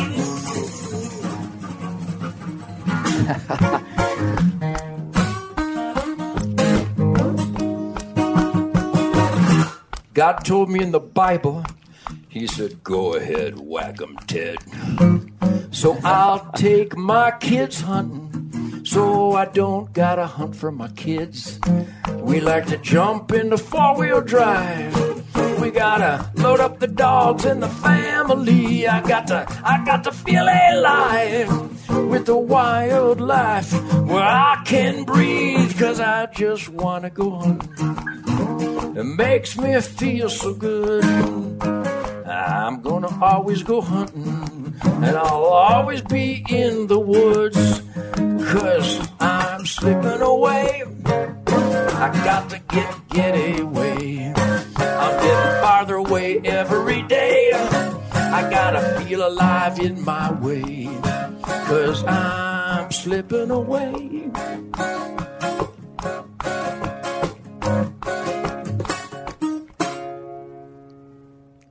That answers the question. Do you see the goosebumps? I could have literally cried as I was singing that. Is that's yours? That's That's, your life. Yeah. The punks used to laugh at me because I wouldn't get high. You can't rock like that and not get high. So I watched those punks fall and die. All of them. And the ones that didn't die can't talk. And they made fun of me because I'd promote hunting. Well, he's a coward. He murders Bambi.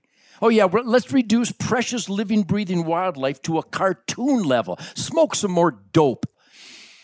I mean, you got to be kidding me. It took a lot of took a lot of internal fortitude. Did your were your siblings like that, Ted? Yeah, in in different ways. And let me expound on that briefly because my dad was a drill sergeant in World War II. God bless Warren Henry Nugent, and he was already bow hunter. What was your born. father's name? Yeah, Warren Henry Nugent um, was a drill sergeant in the U.S. Army Cavalry in World War II in Korea, and he, he brought home his riding crop, the same riding crop he trained horses with. and my brother and sister, and I just lost my brother John in January. He's a great, great guy. If we were all around the campfire, we'd have you roaring with laughter of stories of my dad. Were you the youngest? No, I was the uh, second oldest. My brother Jeff is two years older than I am Okay. and then me, and then my brother John would have been 65, and uh, my sister Kathy was up north Michigan, right up where we started hunting. Mm. Um, but he was already a bow hunter, and the discipline factor, we hated him. We were controlled unnecessarily Mm. and fearful of discipline. A beautiful parenting system, by the way. Mm. But he also took me hunting every year and taught me those disciplines slow, stealth, quiet, shadows, which I wasn't real good at because you, if you, as you've noticed, I'm a bit uppity. Not exactly the personality conducive to sneaky bow hunting techniques, but I've adapted over the years. Um, and then, of course, they would just, my dad would threaten us touch liquor tobacco, even though they both drank and smoked. go, go figure. Um, so if anybody was in the vortex of rebellion, it would have been me. Because Yeah. I was already rocking my balls off, and he hated that. yeah, I was playing Little Richard stuff, and he wanted me to play Lawrence Welk music. Hysterical! What a what a fascinating uh, Yeah. journey. Yeah. So, So I would have been inclined to smoke and drink and Right. get high, especially in that era where it was ubiquitous. You couldn't get away from it. I'm surprised. I didn't get stoned just on the secondhand dope. Yeah. But I realized, luckily, my dad's discipline I would have dismissed and rebelled against, except by the age I was 12 or 13, I'm struggling to play killer Chuck Berry, Bo Diddley rock and roll. And I saw these great musicians, much better than me. I watched them drink and lose their musical touch. I watched them get high, and they were always late and they forgot hmm. the arrangements. So now my dad's discipline now had a pragmatic indicator that if I really love the music, which I really love the music, that's a great lick, isn't that song? Yeah, it was good. It's a great lick. That's a rockin' lick on an acoustic guitar by Matt McPherson. Um, so I was, I never wanted to be a rock star. I never wanted to make platinum albums. I never, I just wanted to make music. The music drove me. You know, they say the guys get in it for the chicks. I adapted to that later, but I wanted to just make music. Um, so now I'm seeing that my dad's discipline of clean and sober would benefit my musical prowess. And when do you think you came to that revelation? I mean, Pro- you, you had to have been a little had some age on you to understand that. I mean, you because you said it was when you're really early, young. early teens. Really? And then by the time that the beatniks turned into hippies and just began this huge slobbering, drooling, stumbling, puking, gagging death march, I'm going, and they were calling it a party, and I'm going, it's not a party. You're dying, you're puking, you're stumbling, you're bumping into people. That's not a party. It's around a campfire with some killer music and some chicks where- you're cognizant of the chicks. if you're comfortably numb, you're you're you're a liability. You can't do it. Right. You're late. You no. The song goes like this. You dirt bag. That's why I went through so many musicians. So you know, all this makes sense as a recipe to what made me what I am. But also, Clay, come on, let's admit it. I am a defiant, cocky son of a.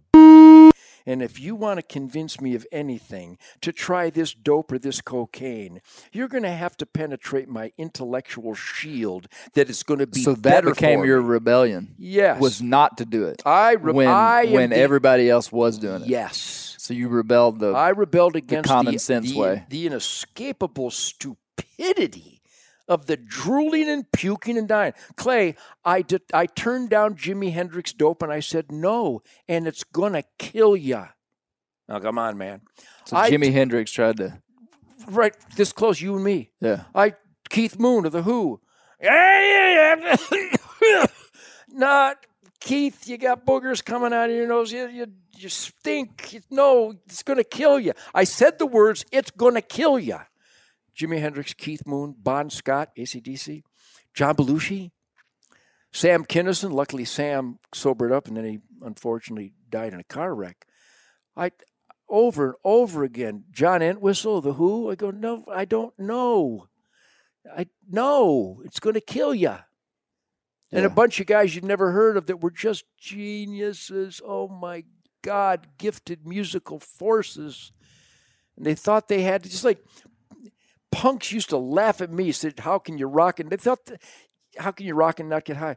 They think they had to do that to rock out. No, no, no, no, no, no. And get Yeah. and guess who all the good, clean, pretty girls want? The clean and sober guys, you jerks. Um, so there was, you know, that God rewarded me in different ways. But so that song articulates the clear and present system of decision making. And again, it goes back to the discipline. You had to do the right thing, or my dad would knock your block off. Remember the term knock your block off? Mm-hmm. He really would knock your block off. It was awesome. and if you could meet all my sons and daughters and all my grandkids, that gr- Poppy, I'm a I'm a force with How many grandkids do you have, Ted? I got I got eleven of them. Eleven grandkids. And when I show up, all of a sudden things get a little bit more organized. And even though they all shoot and hunt and they we love off roading with Poppy and they Yeah. love wrestling, and I, I, you know, if there's a woodchuck in their garden, they know who to call. yeah, so so it's really served me well. But the song says it all. They hadn't invented peer pressure yet. Yeah. Seems I stood alone. But my daddy had a vision, love, family, and a home. Well, how unhip is that? how cool am I? How how prioritized? How smart was I? Yeah. That's just, Do you know any other musicians that were in your that would have been a peer of yours that took on that stance? well. First of all, there there's different categories of peers. I've been surrounded by the world's greatest virtuosos all my life. I mean, my my musicians in all my different bands, the best that ever walked the earth. And when they're not when they're not in my band, typically September through March, because I'm not available, um, they work with the greatest artists on the planet. Um, but as far as peer on a on a human, spiritual, free man American level, um, I would say uh, some great, great guys. A lot of straight guys. My band, Jason Hartless, 23 year old drummer from Detroit, clean and sober monster. Greg Smith, my longtime bass player from Pennsylvania, clean and sober monster. Uh, I could name so many. My damn Yankees buddies. I'm sure they had some history of this stuff, though probably Michael Cartellone didn't because he was so young when he joined the damn Yankees. Um, so there's a lot of clean and sober guys out there now. Yeah. And a lot of them saved their lives by uh, by stopping in time to retain some brain matter, and and many didn't. But Yeah. I I think of Gene Simmons of Kiss. He's been clean and sober all his life. Mm. Um, I, I'm hard pressed to think of someone else. Maybe Rickey Medlocke of Blackfoot and Lynyrd Skynyrd. I think I had him on my spirit campfire recently. And if he hasn't been clean and sober all his life, he is so upbeat and so tuned in. And as an Indian, as a Native American, he and I really have a, a bond. Mm-hmm. And I, I would venture to say that Rickey Medlocke's never been stoned or drunk because he's just too tuned in. He doesn't miss nothing. In other words, I test my friends by just flicking a pick in the air, and the ones that catch it, I, I feel closer. you to. gravitate towards them. hey, so okay, now I've heard you talk about your guitar playing. Like, It's a beast. okay, t- okay, we're not on the air, and you're not talking about yourself. You're outside of your body. I Ted. often, when I play my guitar, I am. By the way, I swear to God, I'm a fan of the music. So okay, the fan so here's my honest hand. question, and and I and I know you're going to give me an honest answer. How good of a guitar player are you? I mean, it, I, I, I'm, I'm, mean, I, I know, I know you I'm as are good. great. I'm as good as anybody that's ever walked the earth. I don't care who you mention. I know them all. I've probably played with them all. And I'm I've got no reason to not believe you. uh, there. The songs I've written are, are monstrosity soundtracks to people's lives. I have Who heard, are some of the other great guitar players? There's so many. I mean, my my guitar player Derek St. Holmes for so many years, Rickey Medlocke, Billy Gibbons, uh, uh, Tommy Shaw. They never mentioned Tommy Shaw. He's a monster. Um, certainly uh, Eddie Van Halen, and certainly Clapton and Page and Beck and Brian May and um, Sammy Hagar's a monster. Sammy's guitar player Vic Johnson's a monster. Um, Ronnie Montrose was a monster. Of course, you go back to Dick Dale and Lonnie Mack and Duane Eddy and Chuck Berry and Bo Diddley. Um, obviously, Jimi Hendrix was an earth mover. Uh, there's so many monster.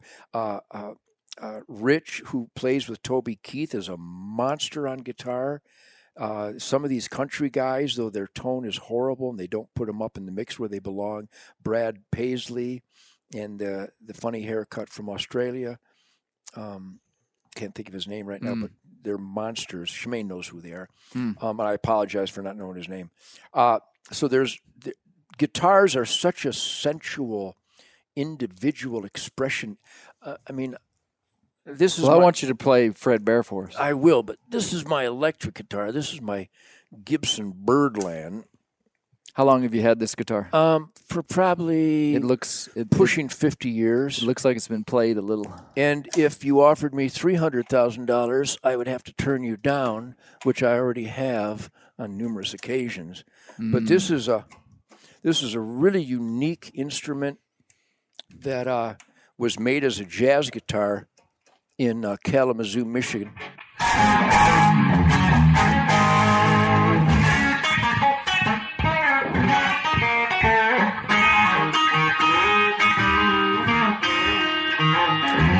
What kind of guitar is this? This is a Gibson Byrdland, B Y R D L A N D. It's a hollow body that has the greatest tone in the world. Listen, listen how smooth you can make it sound.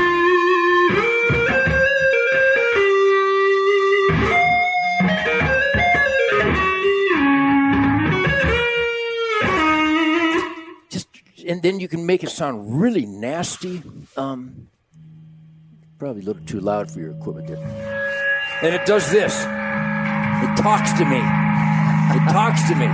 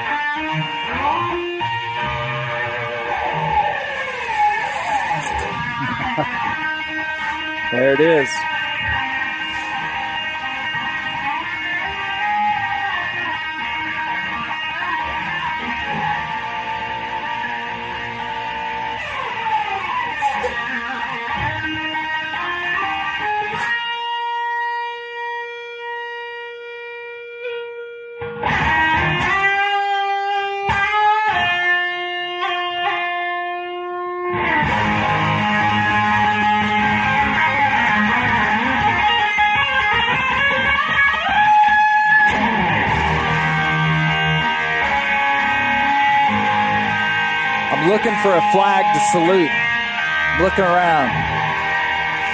There's a whole bunch of military flags that have flown over battlefields. There we go.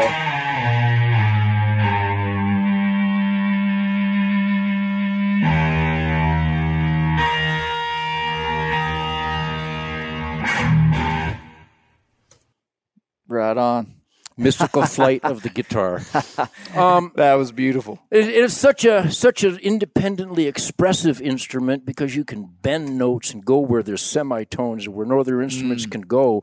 Especially with a Byrdland, I, I I've cultivated the feedback sonics, the overtones, and the the the unbelievable unlimited voice of noise. Yeah. And I've actually whooped it into melodies and, and patterns because it's so noisy and you stand in front of an amp, it'll just feedback and eat your face, which is a challenge every night. But yeah, guitars and bows and arrows, man. Yeah. It's, great. it's been a beautiful, beautiful thing. Well, hey, we'll end here with a little talk about bears. Tell Bears. me, tell me, uh, tell me where you're you you're a lifelong bear hunter. All my life. Yeah, back in Michigan, you could, uh, didn't even need a tag. You could hunt bears during the deer season.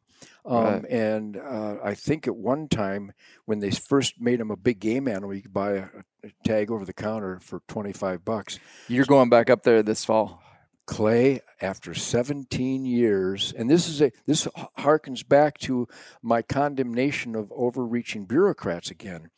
Up in the Lake County, north of Baldwin, where we have our property, and my sister lives, bears are dangerously overpopulated. The nuisance bear complaints, putting them in the liability column instead of the asset column. We're supposed to have sound science. In fact, the law in Michigan, and I hope it is everywhere, is that wildlife has to be managed based on sound science. There is no sound science to be found in Michigan. You want your hmm. heart broke? There are so many sandhill cranes, ribeyes in the sky. Follow me on this. I talked a mm-hmm. moment ago about immoral laws. Some human beings, I'm giving them the benefit of the doubt, were in a room in Lansing, Michigan, who have credentials in wildlife management, Natural Resource Commission, Department of Natural Resources. These human beings were in a room and agreed that after years of intense and increasing complaints by the agriculture community that the sandhill cranes were destroying millions of dollars worth of crops each year, that they decided you can shoot a ribeye in the sky on site, but it's you're forbidden to consume them. Hmm.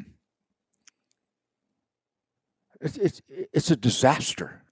That is a disaster when human beings with wildlife credentials can even think in those immoral terms and then make such an immoral decree. So let's go back to bears. So for over a dozen years, the bear population has been expanding. Hallelujah.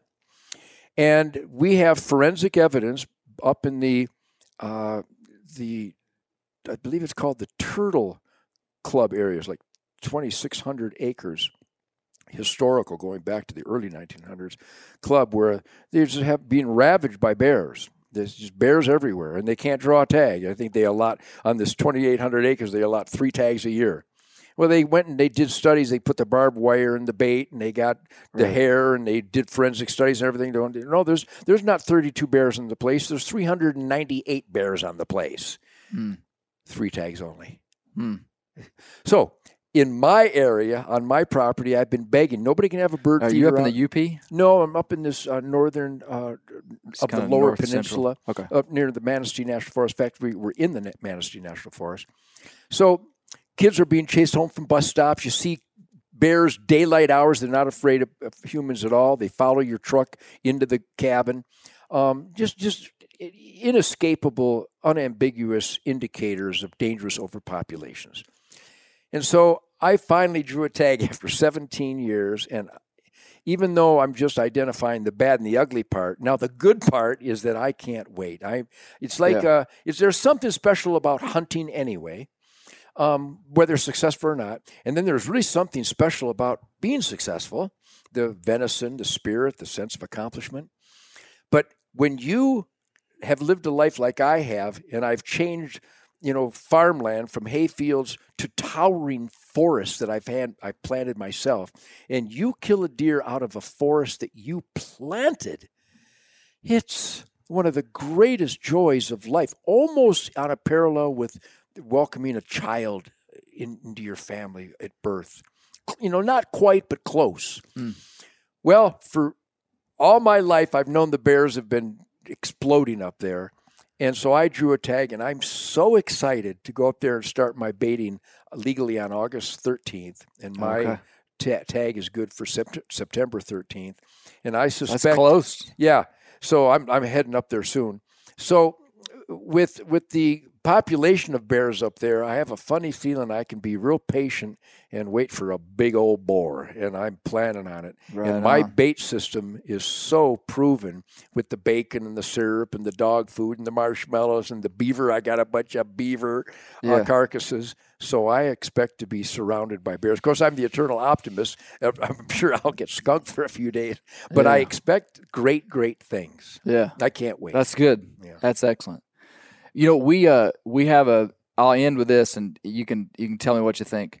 The we have a phrase that we're using called guard the gate, Ted, which basically bear hunting in all its forms, baiting, hounds, spot and stalk. Sure. You know, we I love every one of them. All of them, And I love them equally. and they're all and- equally important. Exactly for management tools. Yes. And so I, I I believe that in the broader spectrum of North American hunting, bear hunting and predator hunting specifically is important because it is the entry point for the anti-hunting community to to uh, come into our space. That was proven in the trapping fiasco of the of the 1960s when they would manufacture photos of a d- dead raccoon they find on the road that's half you know deteriorated then they'd clamp a foothold trap on it and claim that trapping is cruel and because the trappers were isolated that's that cannibalism and inbreeding I talk about nobody from the hunting or the gun industry came to Yeah. the defense of the trappers I immediately Right. joined the National Trappers Yeah, Association yeah. and you'll notice Clay Newcomb that you in my thousands upon thousands of interviews promoting conservation. I, and I think I alone, have always said hunting, fishing, and trapping, Trapping, yes, you are have. critical management tools for healthy balance if you want quality wildlife and quality air, soil, and water production from a balanced managed habitat. So Yeah. trapping is critical because it's it's the number one your entry level for the Right. the dishonesty and the anti-nature, anti-hunting people. You're Yeah. absolutely correct. Yeah. Well, and and so inside the hunting space, what we're doing at Bear Hunting Magazine is trying to educate people that aren't bear hunters that don't understand some of the management tools that we use, like dogs, like bait, Sure. like we need those, and to bring unity so that we can have those guys that love hunting, that love North American hunting, come to our aid as the anti-hunting community tries to incrementally knock off pieces. I mean, just like they do in Michigan, just like they do anywhere there's a hound season. And so we have this hashtag guard the gate, which guard the gate means that we have to unify. Like so, even if you're not, the whole point is even if you're not a bear hunter, like there's guys that'll never Certainly. that'll never hunt a bear over bait. They'll never hunt with dogs. But if they love North American hunting, if they Of love conservation, yes. they need to come in and to, to at least give vocal support and not tear down things that maybe they don't understand. So anyway, guard the gate. You know, we're trying to we're trying to recruit the help through education. Like, because man, we we nerd out about baiting bears, we nerd out about hounds, and we're we're introducing it to a bunch of people that would hunters that would have no exposure to it, not understand it, and think that it was negative. And it's Sure. working. It's working. Well, that you've witnessed, and, and if there's a battle cry, guard the gate. Hello, Yeah, yes. that's what I've been doing my Yeah. whole Yes. life, and I I saw right away because I've always trapped. I always ran a trap line. I'm not a professional trapper, but I started with you know uh, muskrats and beavers and coons and possums and skunks, and Yeah. I'm fascinated when you approach that trap. Did you set it right? What do you got? It's it's one of the greatest hunting, wildlife management, exciting, fun techniques that you can indulge in. So yes, uh, I would like to think that in my experience, I'm sure I'm sure yours reflects this, that most hunters that don't hunt over bait for anything, whether it's lions or bears or deer or ducks. Um, by the way, when you hunt over bait with ducks, the government will allow you to hunt a flooded cornfield, but don't spill a kernel. That's like the kind of things they're talking about. It's nuts. Yeah. Can I shoot six ducks or can I? Just shut up and leave me alone. Anyhow, bear hunting, hounds and bait, and expanded opportunities are one of my main battle cries because I, you, I don't know if you follow me closely or not, but you know why there's a bear season in, in, in New Jersey? You know who hmm. lobbied the legislator and the game department? Your old hmm. buddy Ted Nugent. I, I hmm. did that with a bunch of New Jersey buddies of mine. And again, what was the biggest voice against us? Hunters that think it's unfair. Anybody can put out a donut and shoot a bear. Well, show me.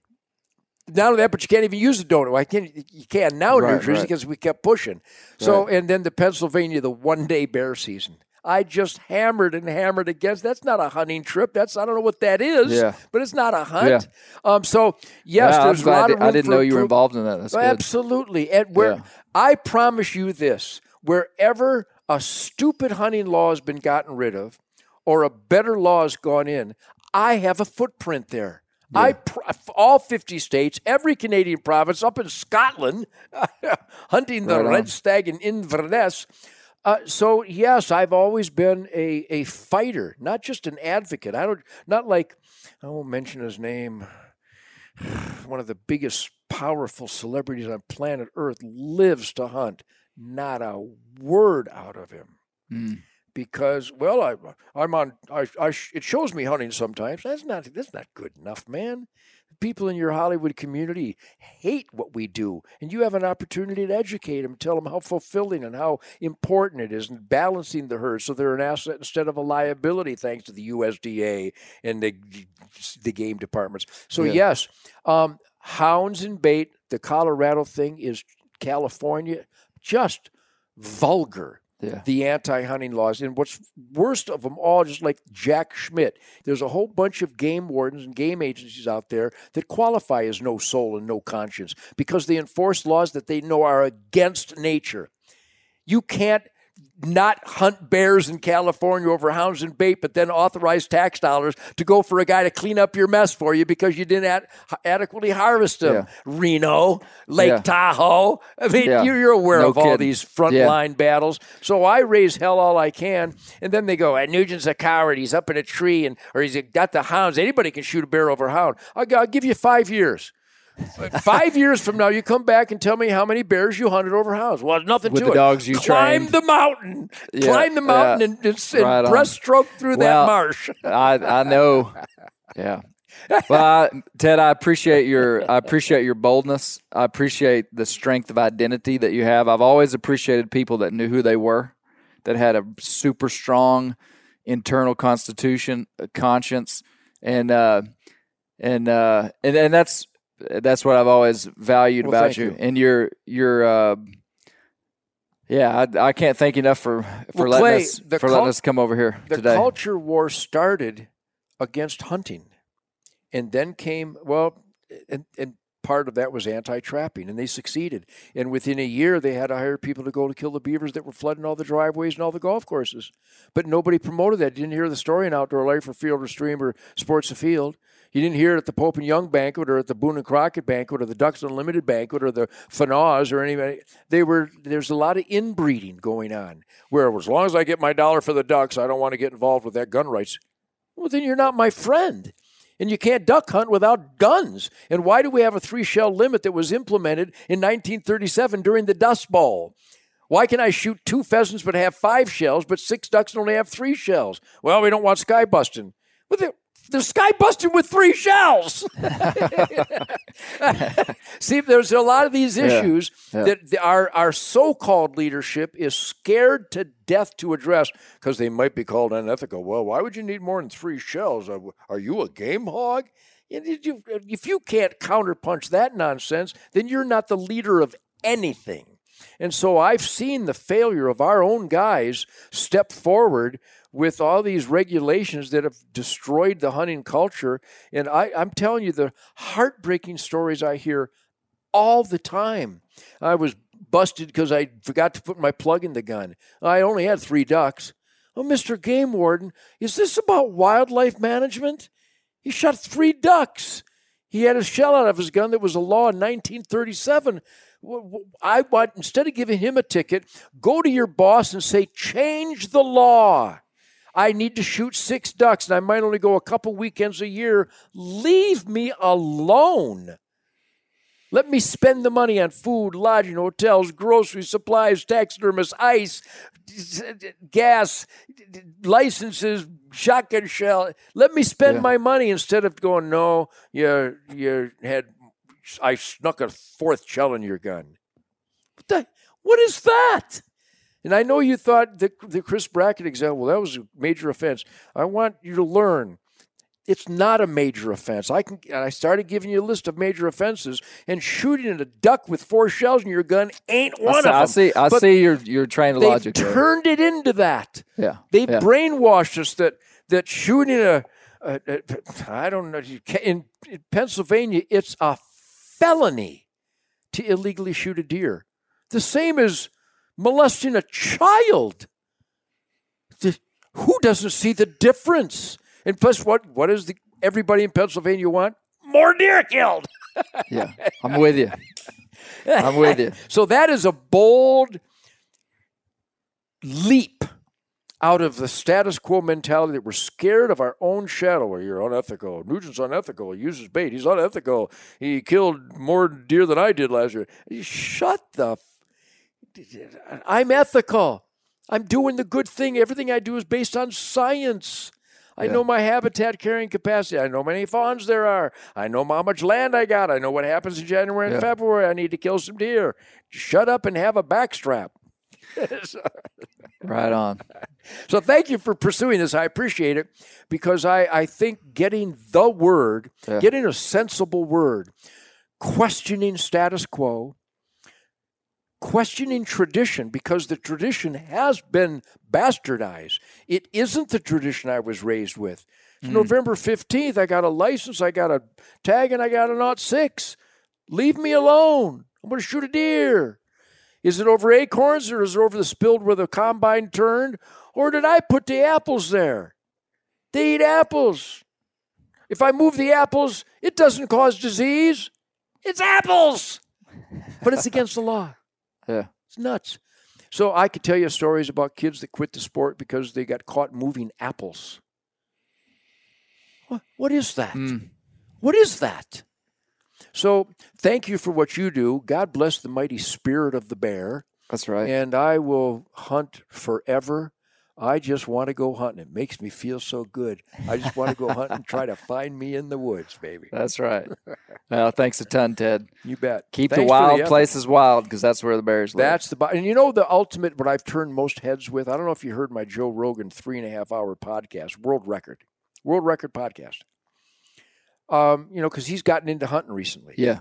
and uh, he's talking about the vegans and they you know they have a they have a foundation of their if as long as they don't eat meat. And i went no they don't. And i explained to him. And he you could see him furrow his brow and tilt his head as i'm explaining. I go you know how you get tofu don't you? You know why crows and seagulls follow the tractor don't you? The farmer's killing everything He's dismembering everything. Every shrew, every vole, every gopher, every songbird, every quail, every pheasant, every egg, every turtle, every mouse. He's killed them all. They're, the birds are following to eat the dismembered animals that he's slaughtered by the trillions for your salad. Mhm. And then you have a glass of wine at an animal rights protest. Have you ever met a vineyard operator? You know what they kill to save those grapes? Everything. they have a poison drip for coons and possums and skunks and gophers and squirrels. Mm.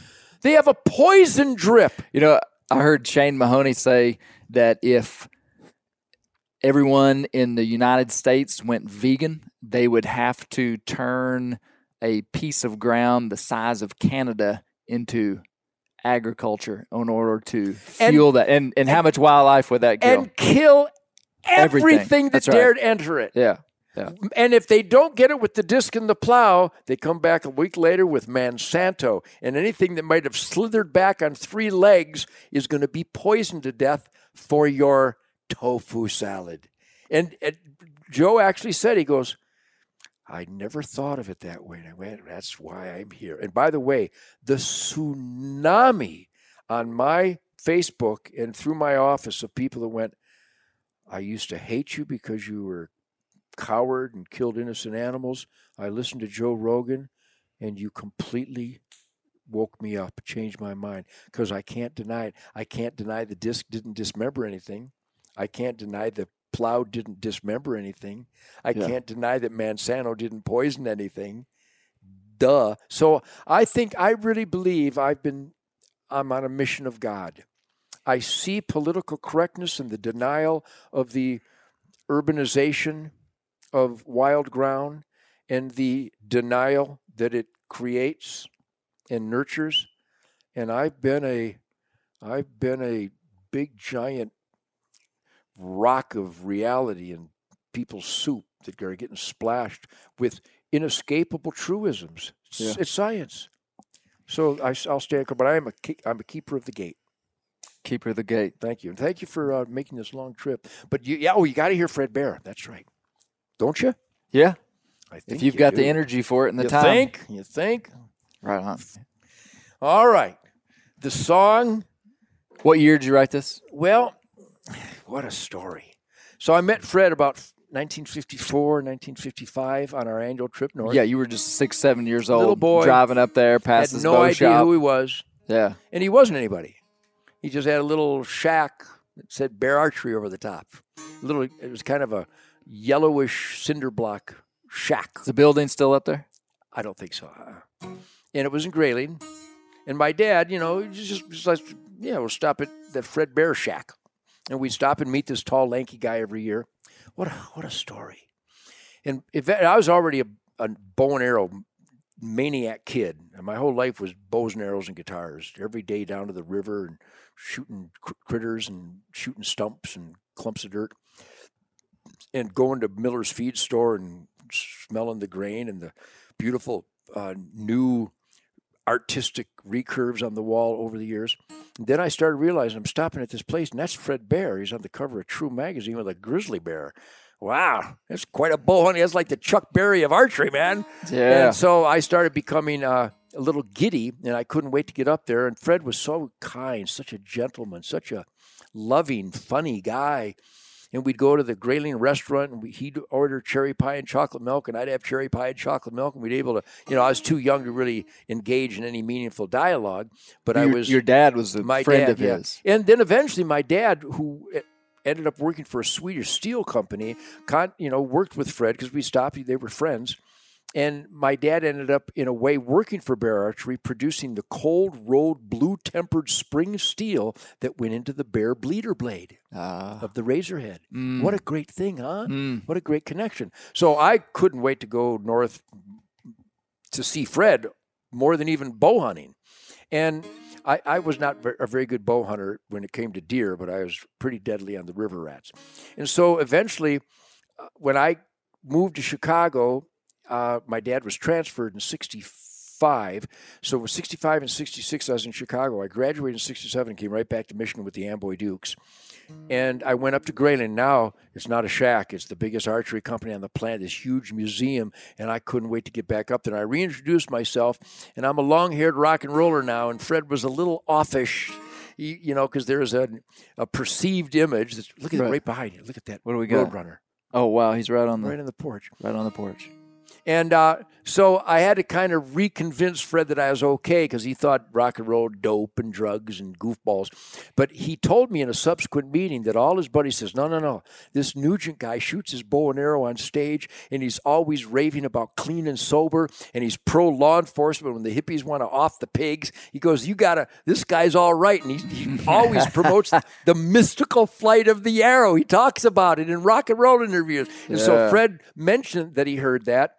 Long story short, so I hunt with him every year. Couldn't wait uh, to get up there uh, to uh, Rose City at Grouse Haven, and uh, in sixty in eighty seven, I was up there with him, and all his uh, reps were there, the bear archery people, and we went for walks. When everybody else went hunting, Fred didn't hunt those last couple years.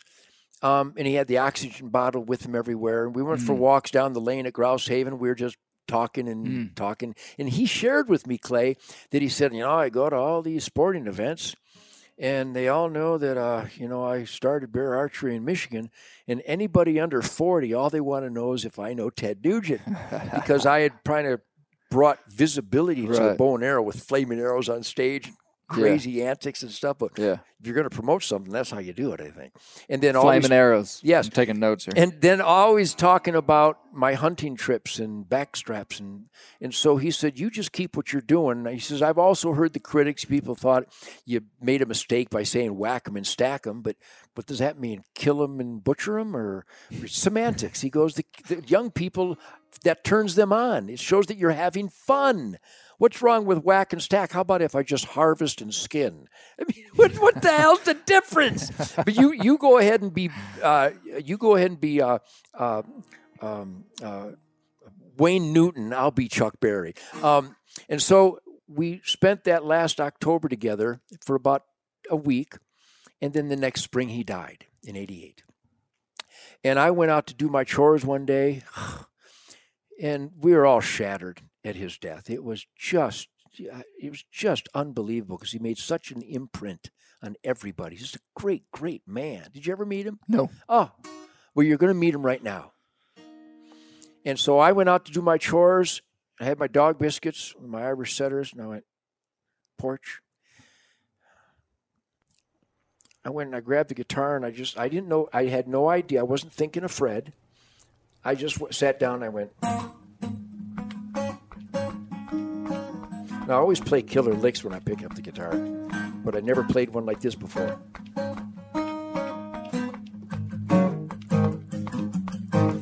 There I was, back in the wild again.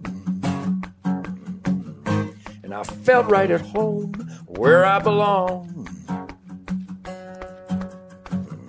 And I had that feeling coming over me again. Just like it happened so many times before. so many times.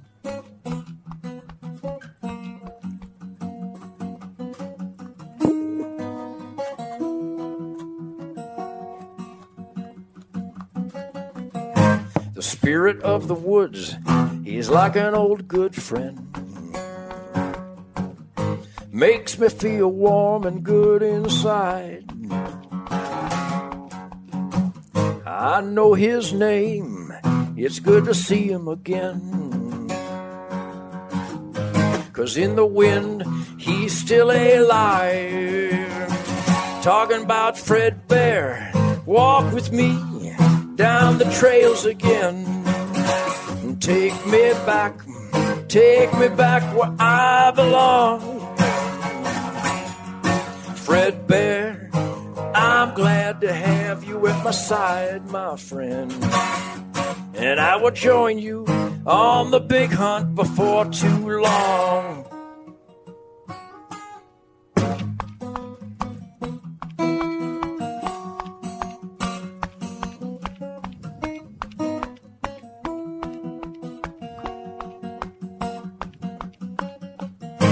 And it was kind of dark, another misty dusk. And it came from a tangle down below. And I tried, I tried to remember everything he taught me so well. I had to decide which way to go. Was I alone or in a hunter's dream? The moment of truth is here and now. I felt his touch, I felt his guiding hand. And the buck was mine forevermore. Because of Fred Bear, I still walk down those trails again. He takes me back, takes me back where I belong. Yeah, Fred. Fred Bear, I'm glad to have you at my side, my friend. And I will join you on the big hunt before too long.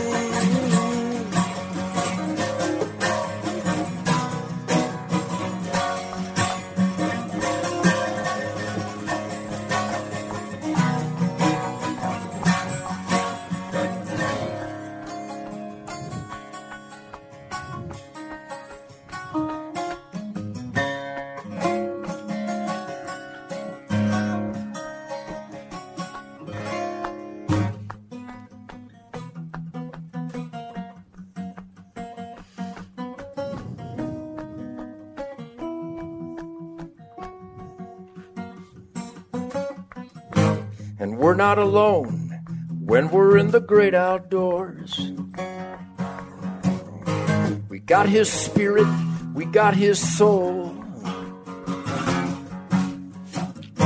And he guides my steps, guides my arrows home. The restless spirit forever roams, and it roams with Fred Bear when I walk down those trails again. He takes me back, takes me back where I belong. Fred Bear, I'm glad to have you at my side, my friend. And I will join you on the big hunt before too long. Cause in the wind, he's still alive. In the wind, he's still alive. In the wind, I can hear, I hear Fred Bear. I hear you, Fred. Hmm. Hey, Fred, let's go hunting, buddy. Come on. You go up that ridge. I'll go down to the swamp, baby. Get that buck.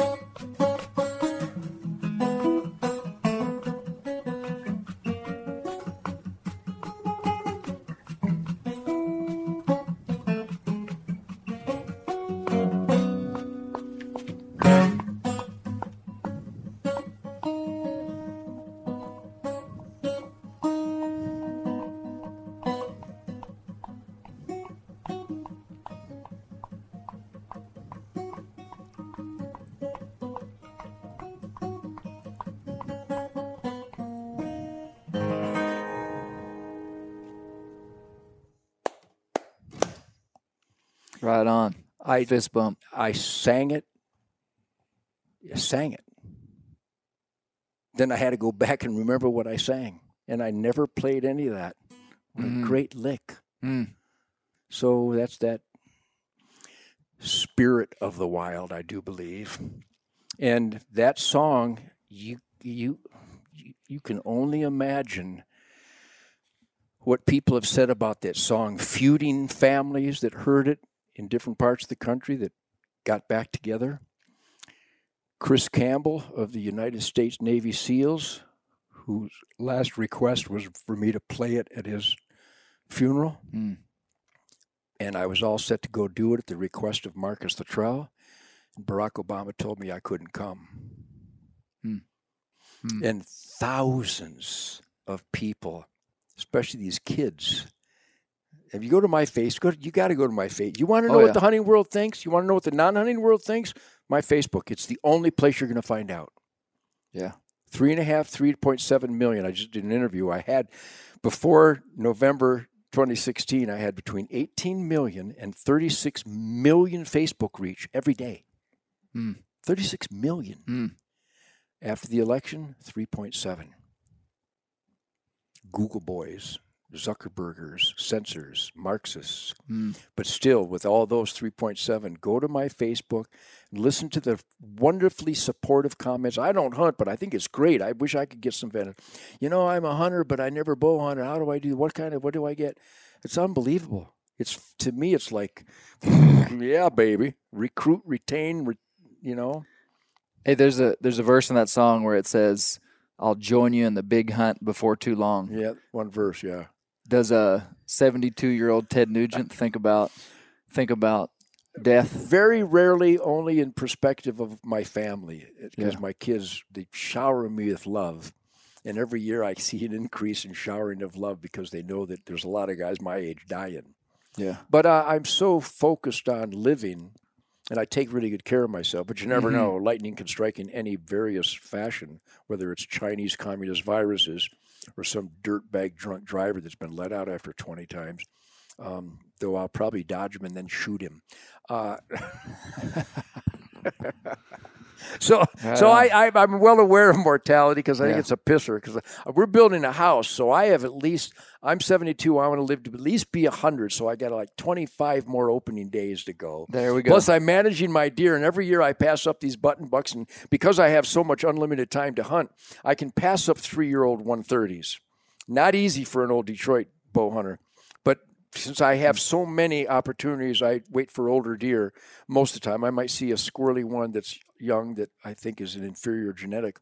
We're talking open ground, not just my my my uh, exotic wildlife ranch here. By the way, I got to comment on that because that's this that's the impetus of a lot of hate out there. High fence hunting, facts. A guy who lives this stuff and understands Manistee National Forest, the Sudan, wild Kansas, wild California, wild South Dakota, wild Nebraska, wild Texas, South Texas. Have you ever hunted white-tailed deer in South Texas? No, never have. dumbest creatures that walk the earth. And if you really get frustrated and get skunked too often, find a place in South Texas and spill some corn, and you can probably kill them with a spoon. Maybe I'm exaggerating a little bit, but my point being is that the Illinois deer I hunt are way dumber than the deer I was raised on. The Michigan deer are maniac radar freaks. They'll, they'll be a half a mile away, and a cardinal will cause them to spook. I mean, they're not a bishop or a cardinal. I'm talking about a red bird. Uh, My point is here's the facts of life. I kept journals for years. High fence deer hunting or exotic hunting, the fence plays zero role in killing an animal. Zero. My experiences bow hunting in the Manistee National Forest on my 1,200 acre marsh in Michigan, no fences, it's the exact same thing as Spirit Wild Ranch, 330 acres high fence. Right place, right time, wind, sun, patterning, some feed, some uh, food plots, and some corn and stuff like that on occasion. If it didn't fulfill me, I wouldn't do it. I hunted the Sudan. No fences. I hunted Zimbabwe. No fences. South Africa, Limpopo. No fences. I hunted Oryx and Gemsbok there, and I hunt them here. Zero difference. Either they show up or they don't. Either they turn broadside within 30 yards or they don't. It's not like the you corner them. I'm telling you, high fence hunting. I sus, I I suppose there might be some where it's a canned hunt where they raise. In fact, I I, I hunted a, a breeder operation. Did you see the Spirit of the Wild last couple of weeks where mm-hmm. Shemane and I were invited to this breeder operation? These guys threw these these genetic freak 300 inch funny deer like props of a horror movie. Now, am I a purist? Yeah. That's my guitar. That's my amp. And these are my fingers. That's my grip hand on the bow. This is my drawing hand. And this is where I need to put that arrow. That's pure. I don't care if it's my old longbow or if it's my state of the art Mathews. Hand, draw, aim, release. Pure. Pure archery my bow hunting on Spirit Wild Ranch for these Gemsbok and Aoudad and Blackbuck and Axis and Fallow and Sika and Whitetails and Turkeys and Hogs, no difference whatsoever than outside the fence. In fact, my journal proved that my outs, my my no fence hunting was way more productive than my high fence hunting. There's, there's, uh, there's they get so accustomed to I think they- so. They get You got to walk further to your stand because they'll hear the damn truck.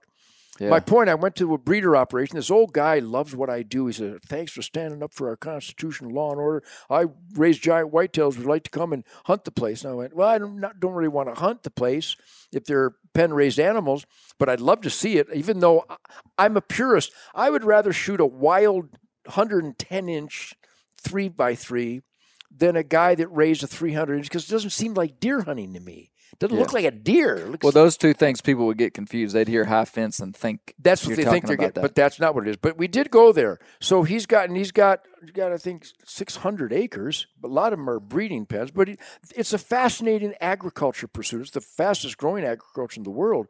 And and again, I, they're learning that, yeah, is this? It's cute and different and exciting to see that much horn show up, like the stags in New Zealand that they raise for just sheer mass.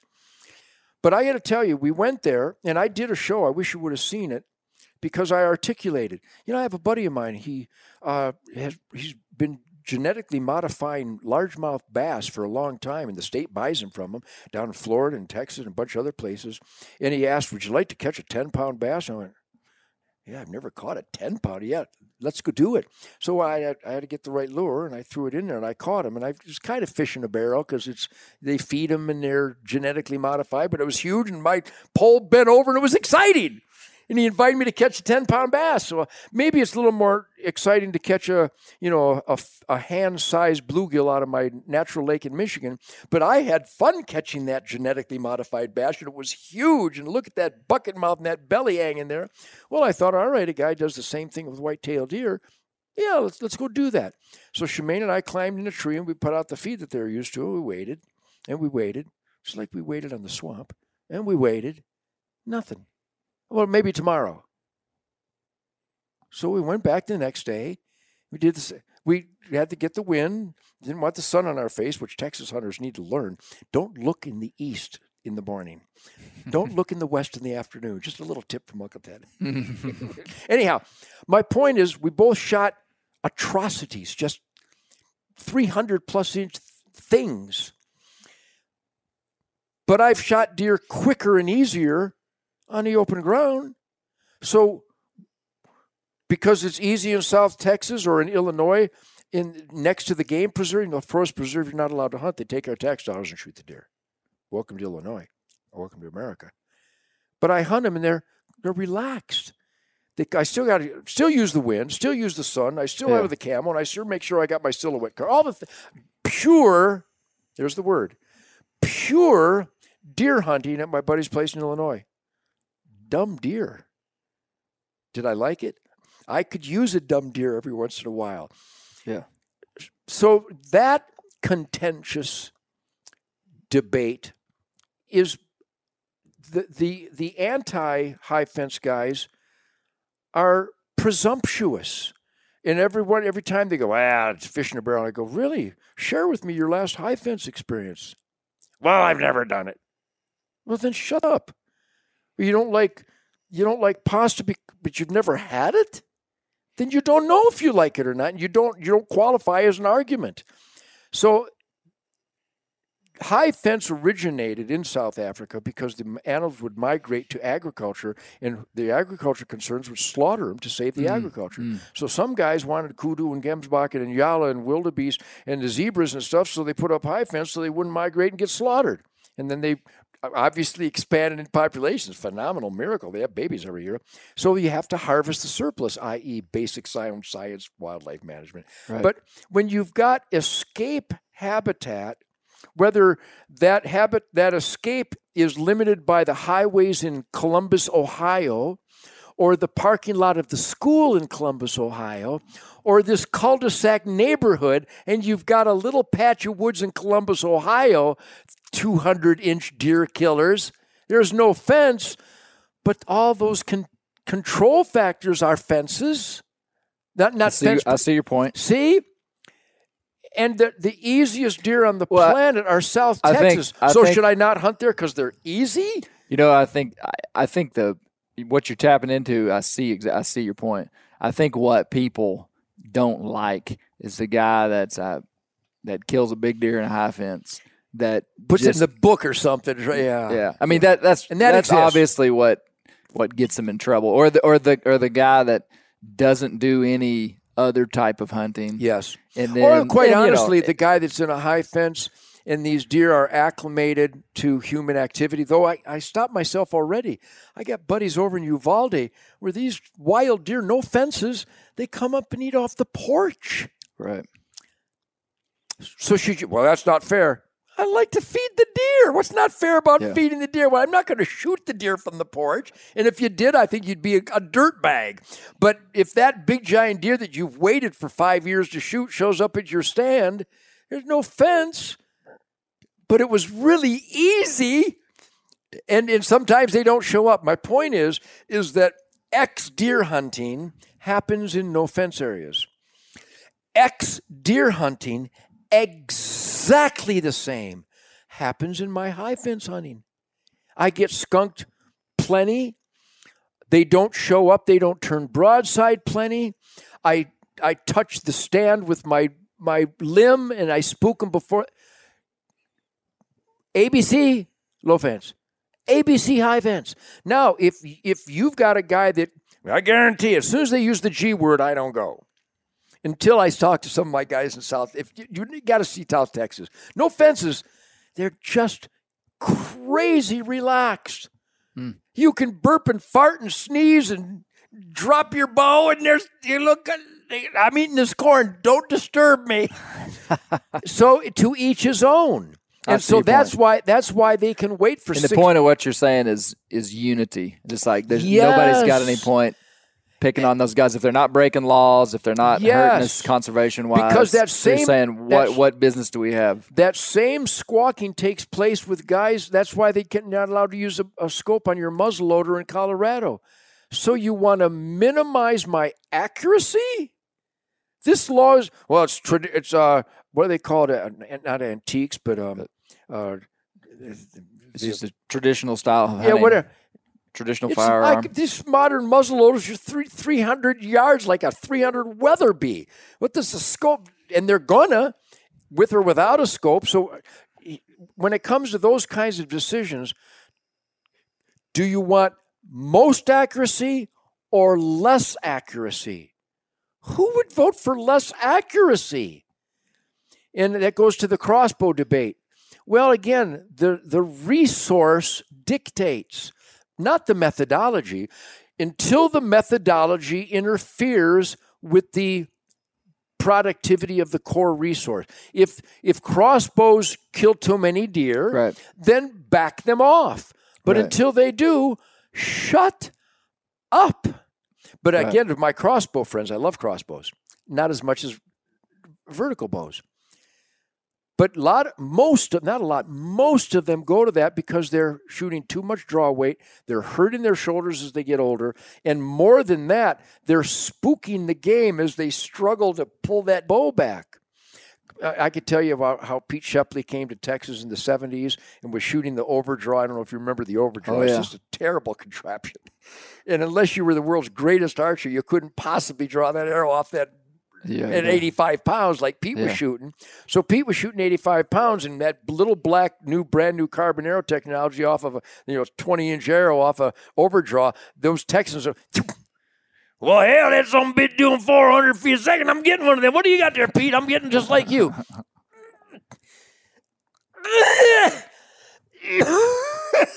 they struggled to, and they hung it up on a nail. Power mag. Do you remember the Ye- power mags? Yes. That bow that could Yes. pull 100 pounds. Power mag.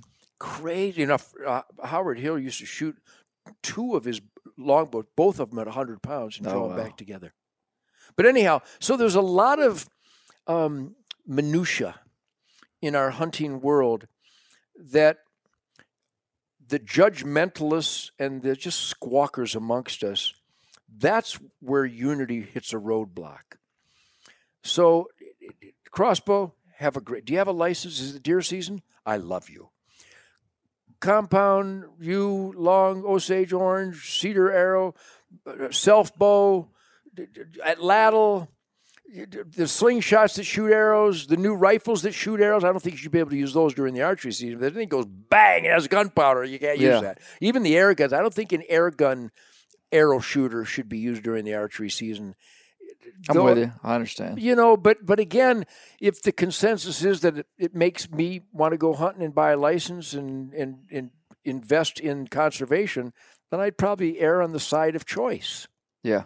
so the unification battle cry uh, guarding the gate is it's been my lifetime for at least 60 some years Yeah. and i will keep it up unity uh, uh, supporting of individual choices and increasing opportunities hounds bait spring season. In michigan we could have over the counter tags for at least two years without even touching the resource. Um, and the money that it would generate would be ins- insane good for everybody. And there's a bunch of states like that. So that's what i i keep focusing on. Utility family hours of recreation and revenues generated i don't think there's anything else. With the resource productivity dictating all Right. of the above. That makes sense. it's sound science i'm just a guitar player. I never went to college. I was too busy learning stuff and that's what i've learned. Thanks a ton, Ted. all right man you bet. Back at you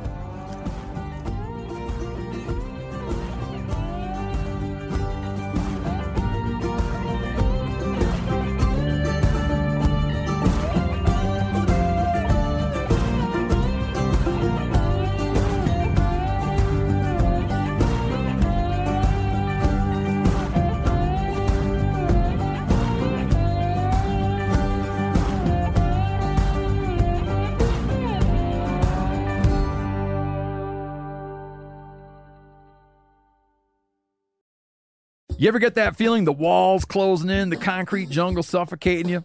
You crave some wide open spaces, the chance to connect with nature, maybe in a spot all your own. Well, head over to land.com. They've got ranches, forests, mountains, streams, you name it. Search by acreage. You can search by location. You can search by the kind of hunting and fishing you're dreaming of. Land.com. It is where the adventure begins. Hey, we're going to take a little break here and talk about interstate batteries. Now, if you're like me, enjoying the great outdoors, you need gear that is as reliable as it gets. That's why I power my adventures with interstate batteries. I use interstate batteries in my boats. I use interstate batteries in my camper. Great for your truck, too. From Alaska to Montana, they're outrageously dependable. Battery is essential. With over 150,000 dealer locations, finding one is easy. For all your vehicles, land or sea, choose Interstate. Head to interstatebatteries.com and find your power today.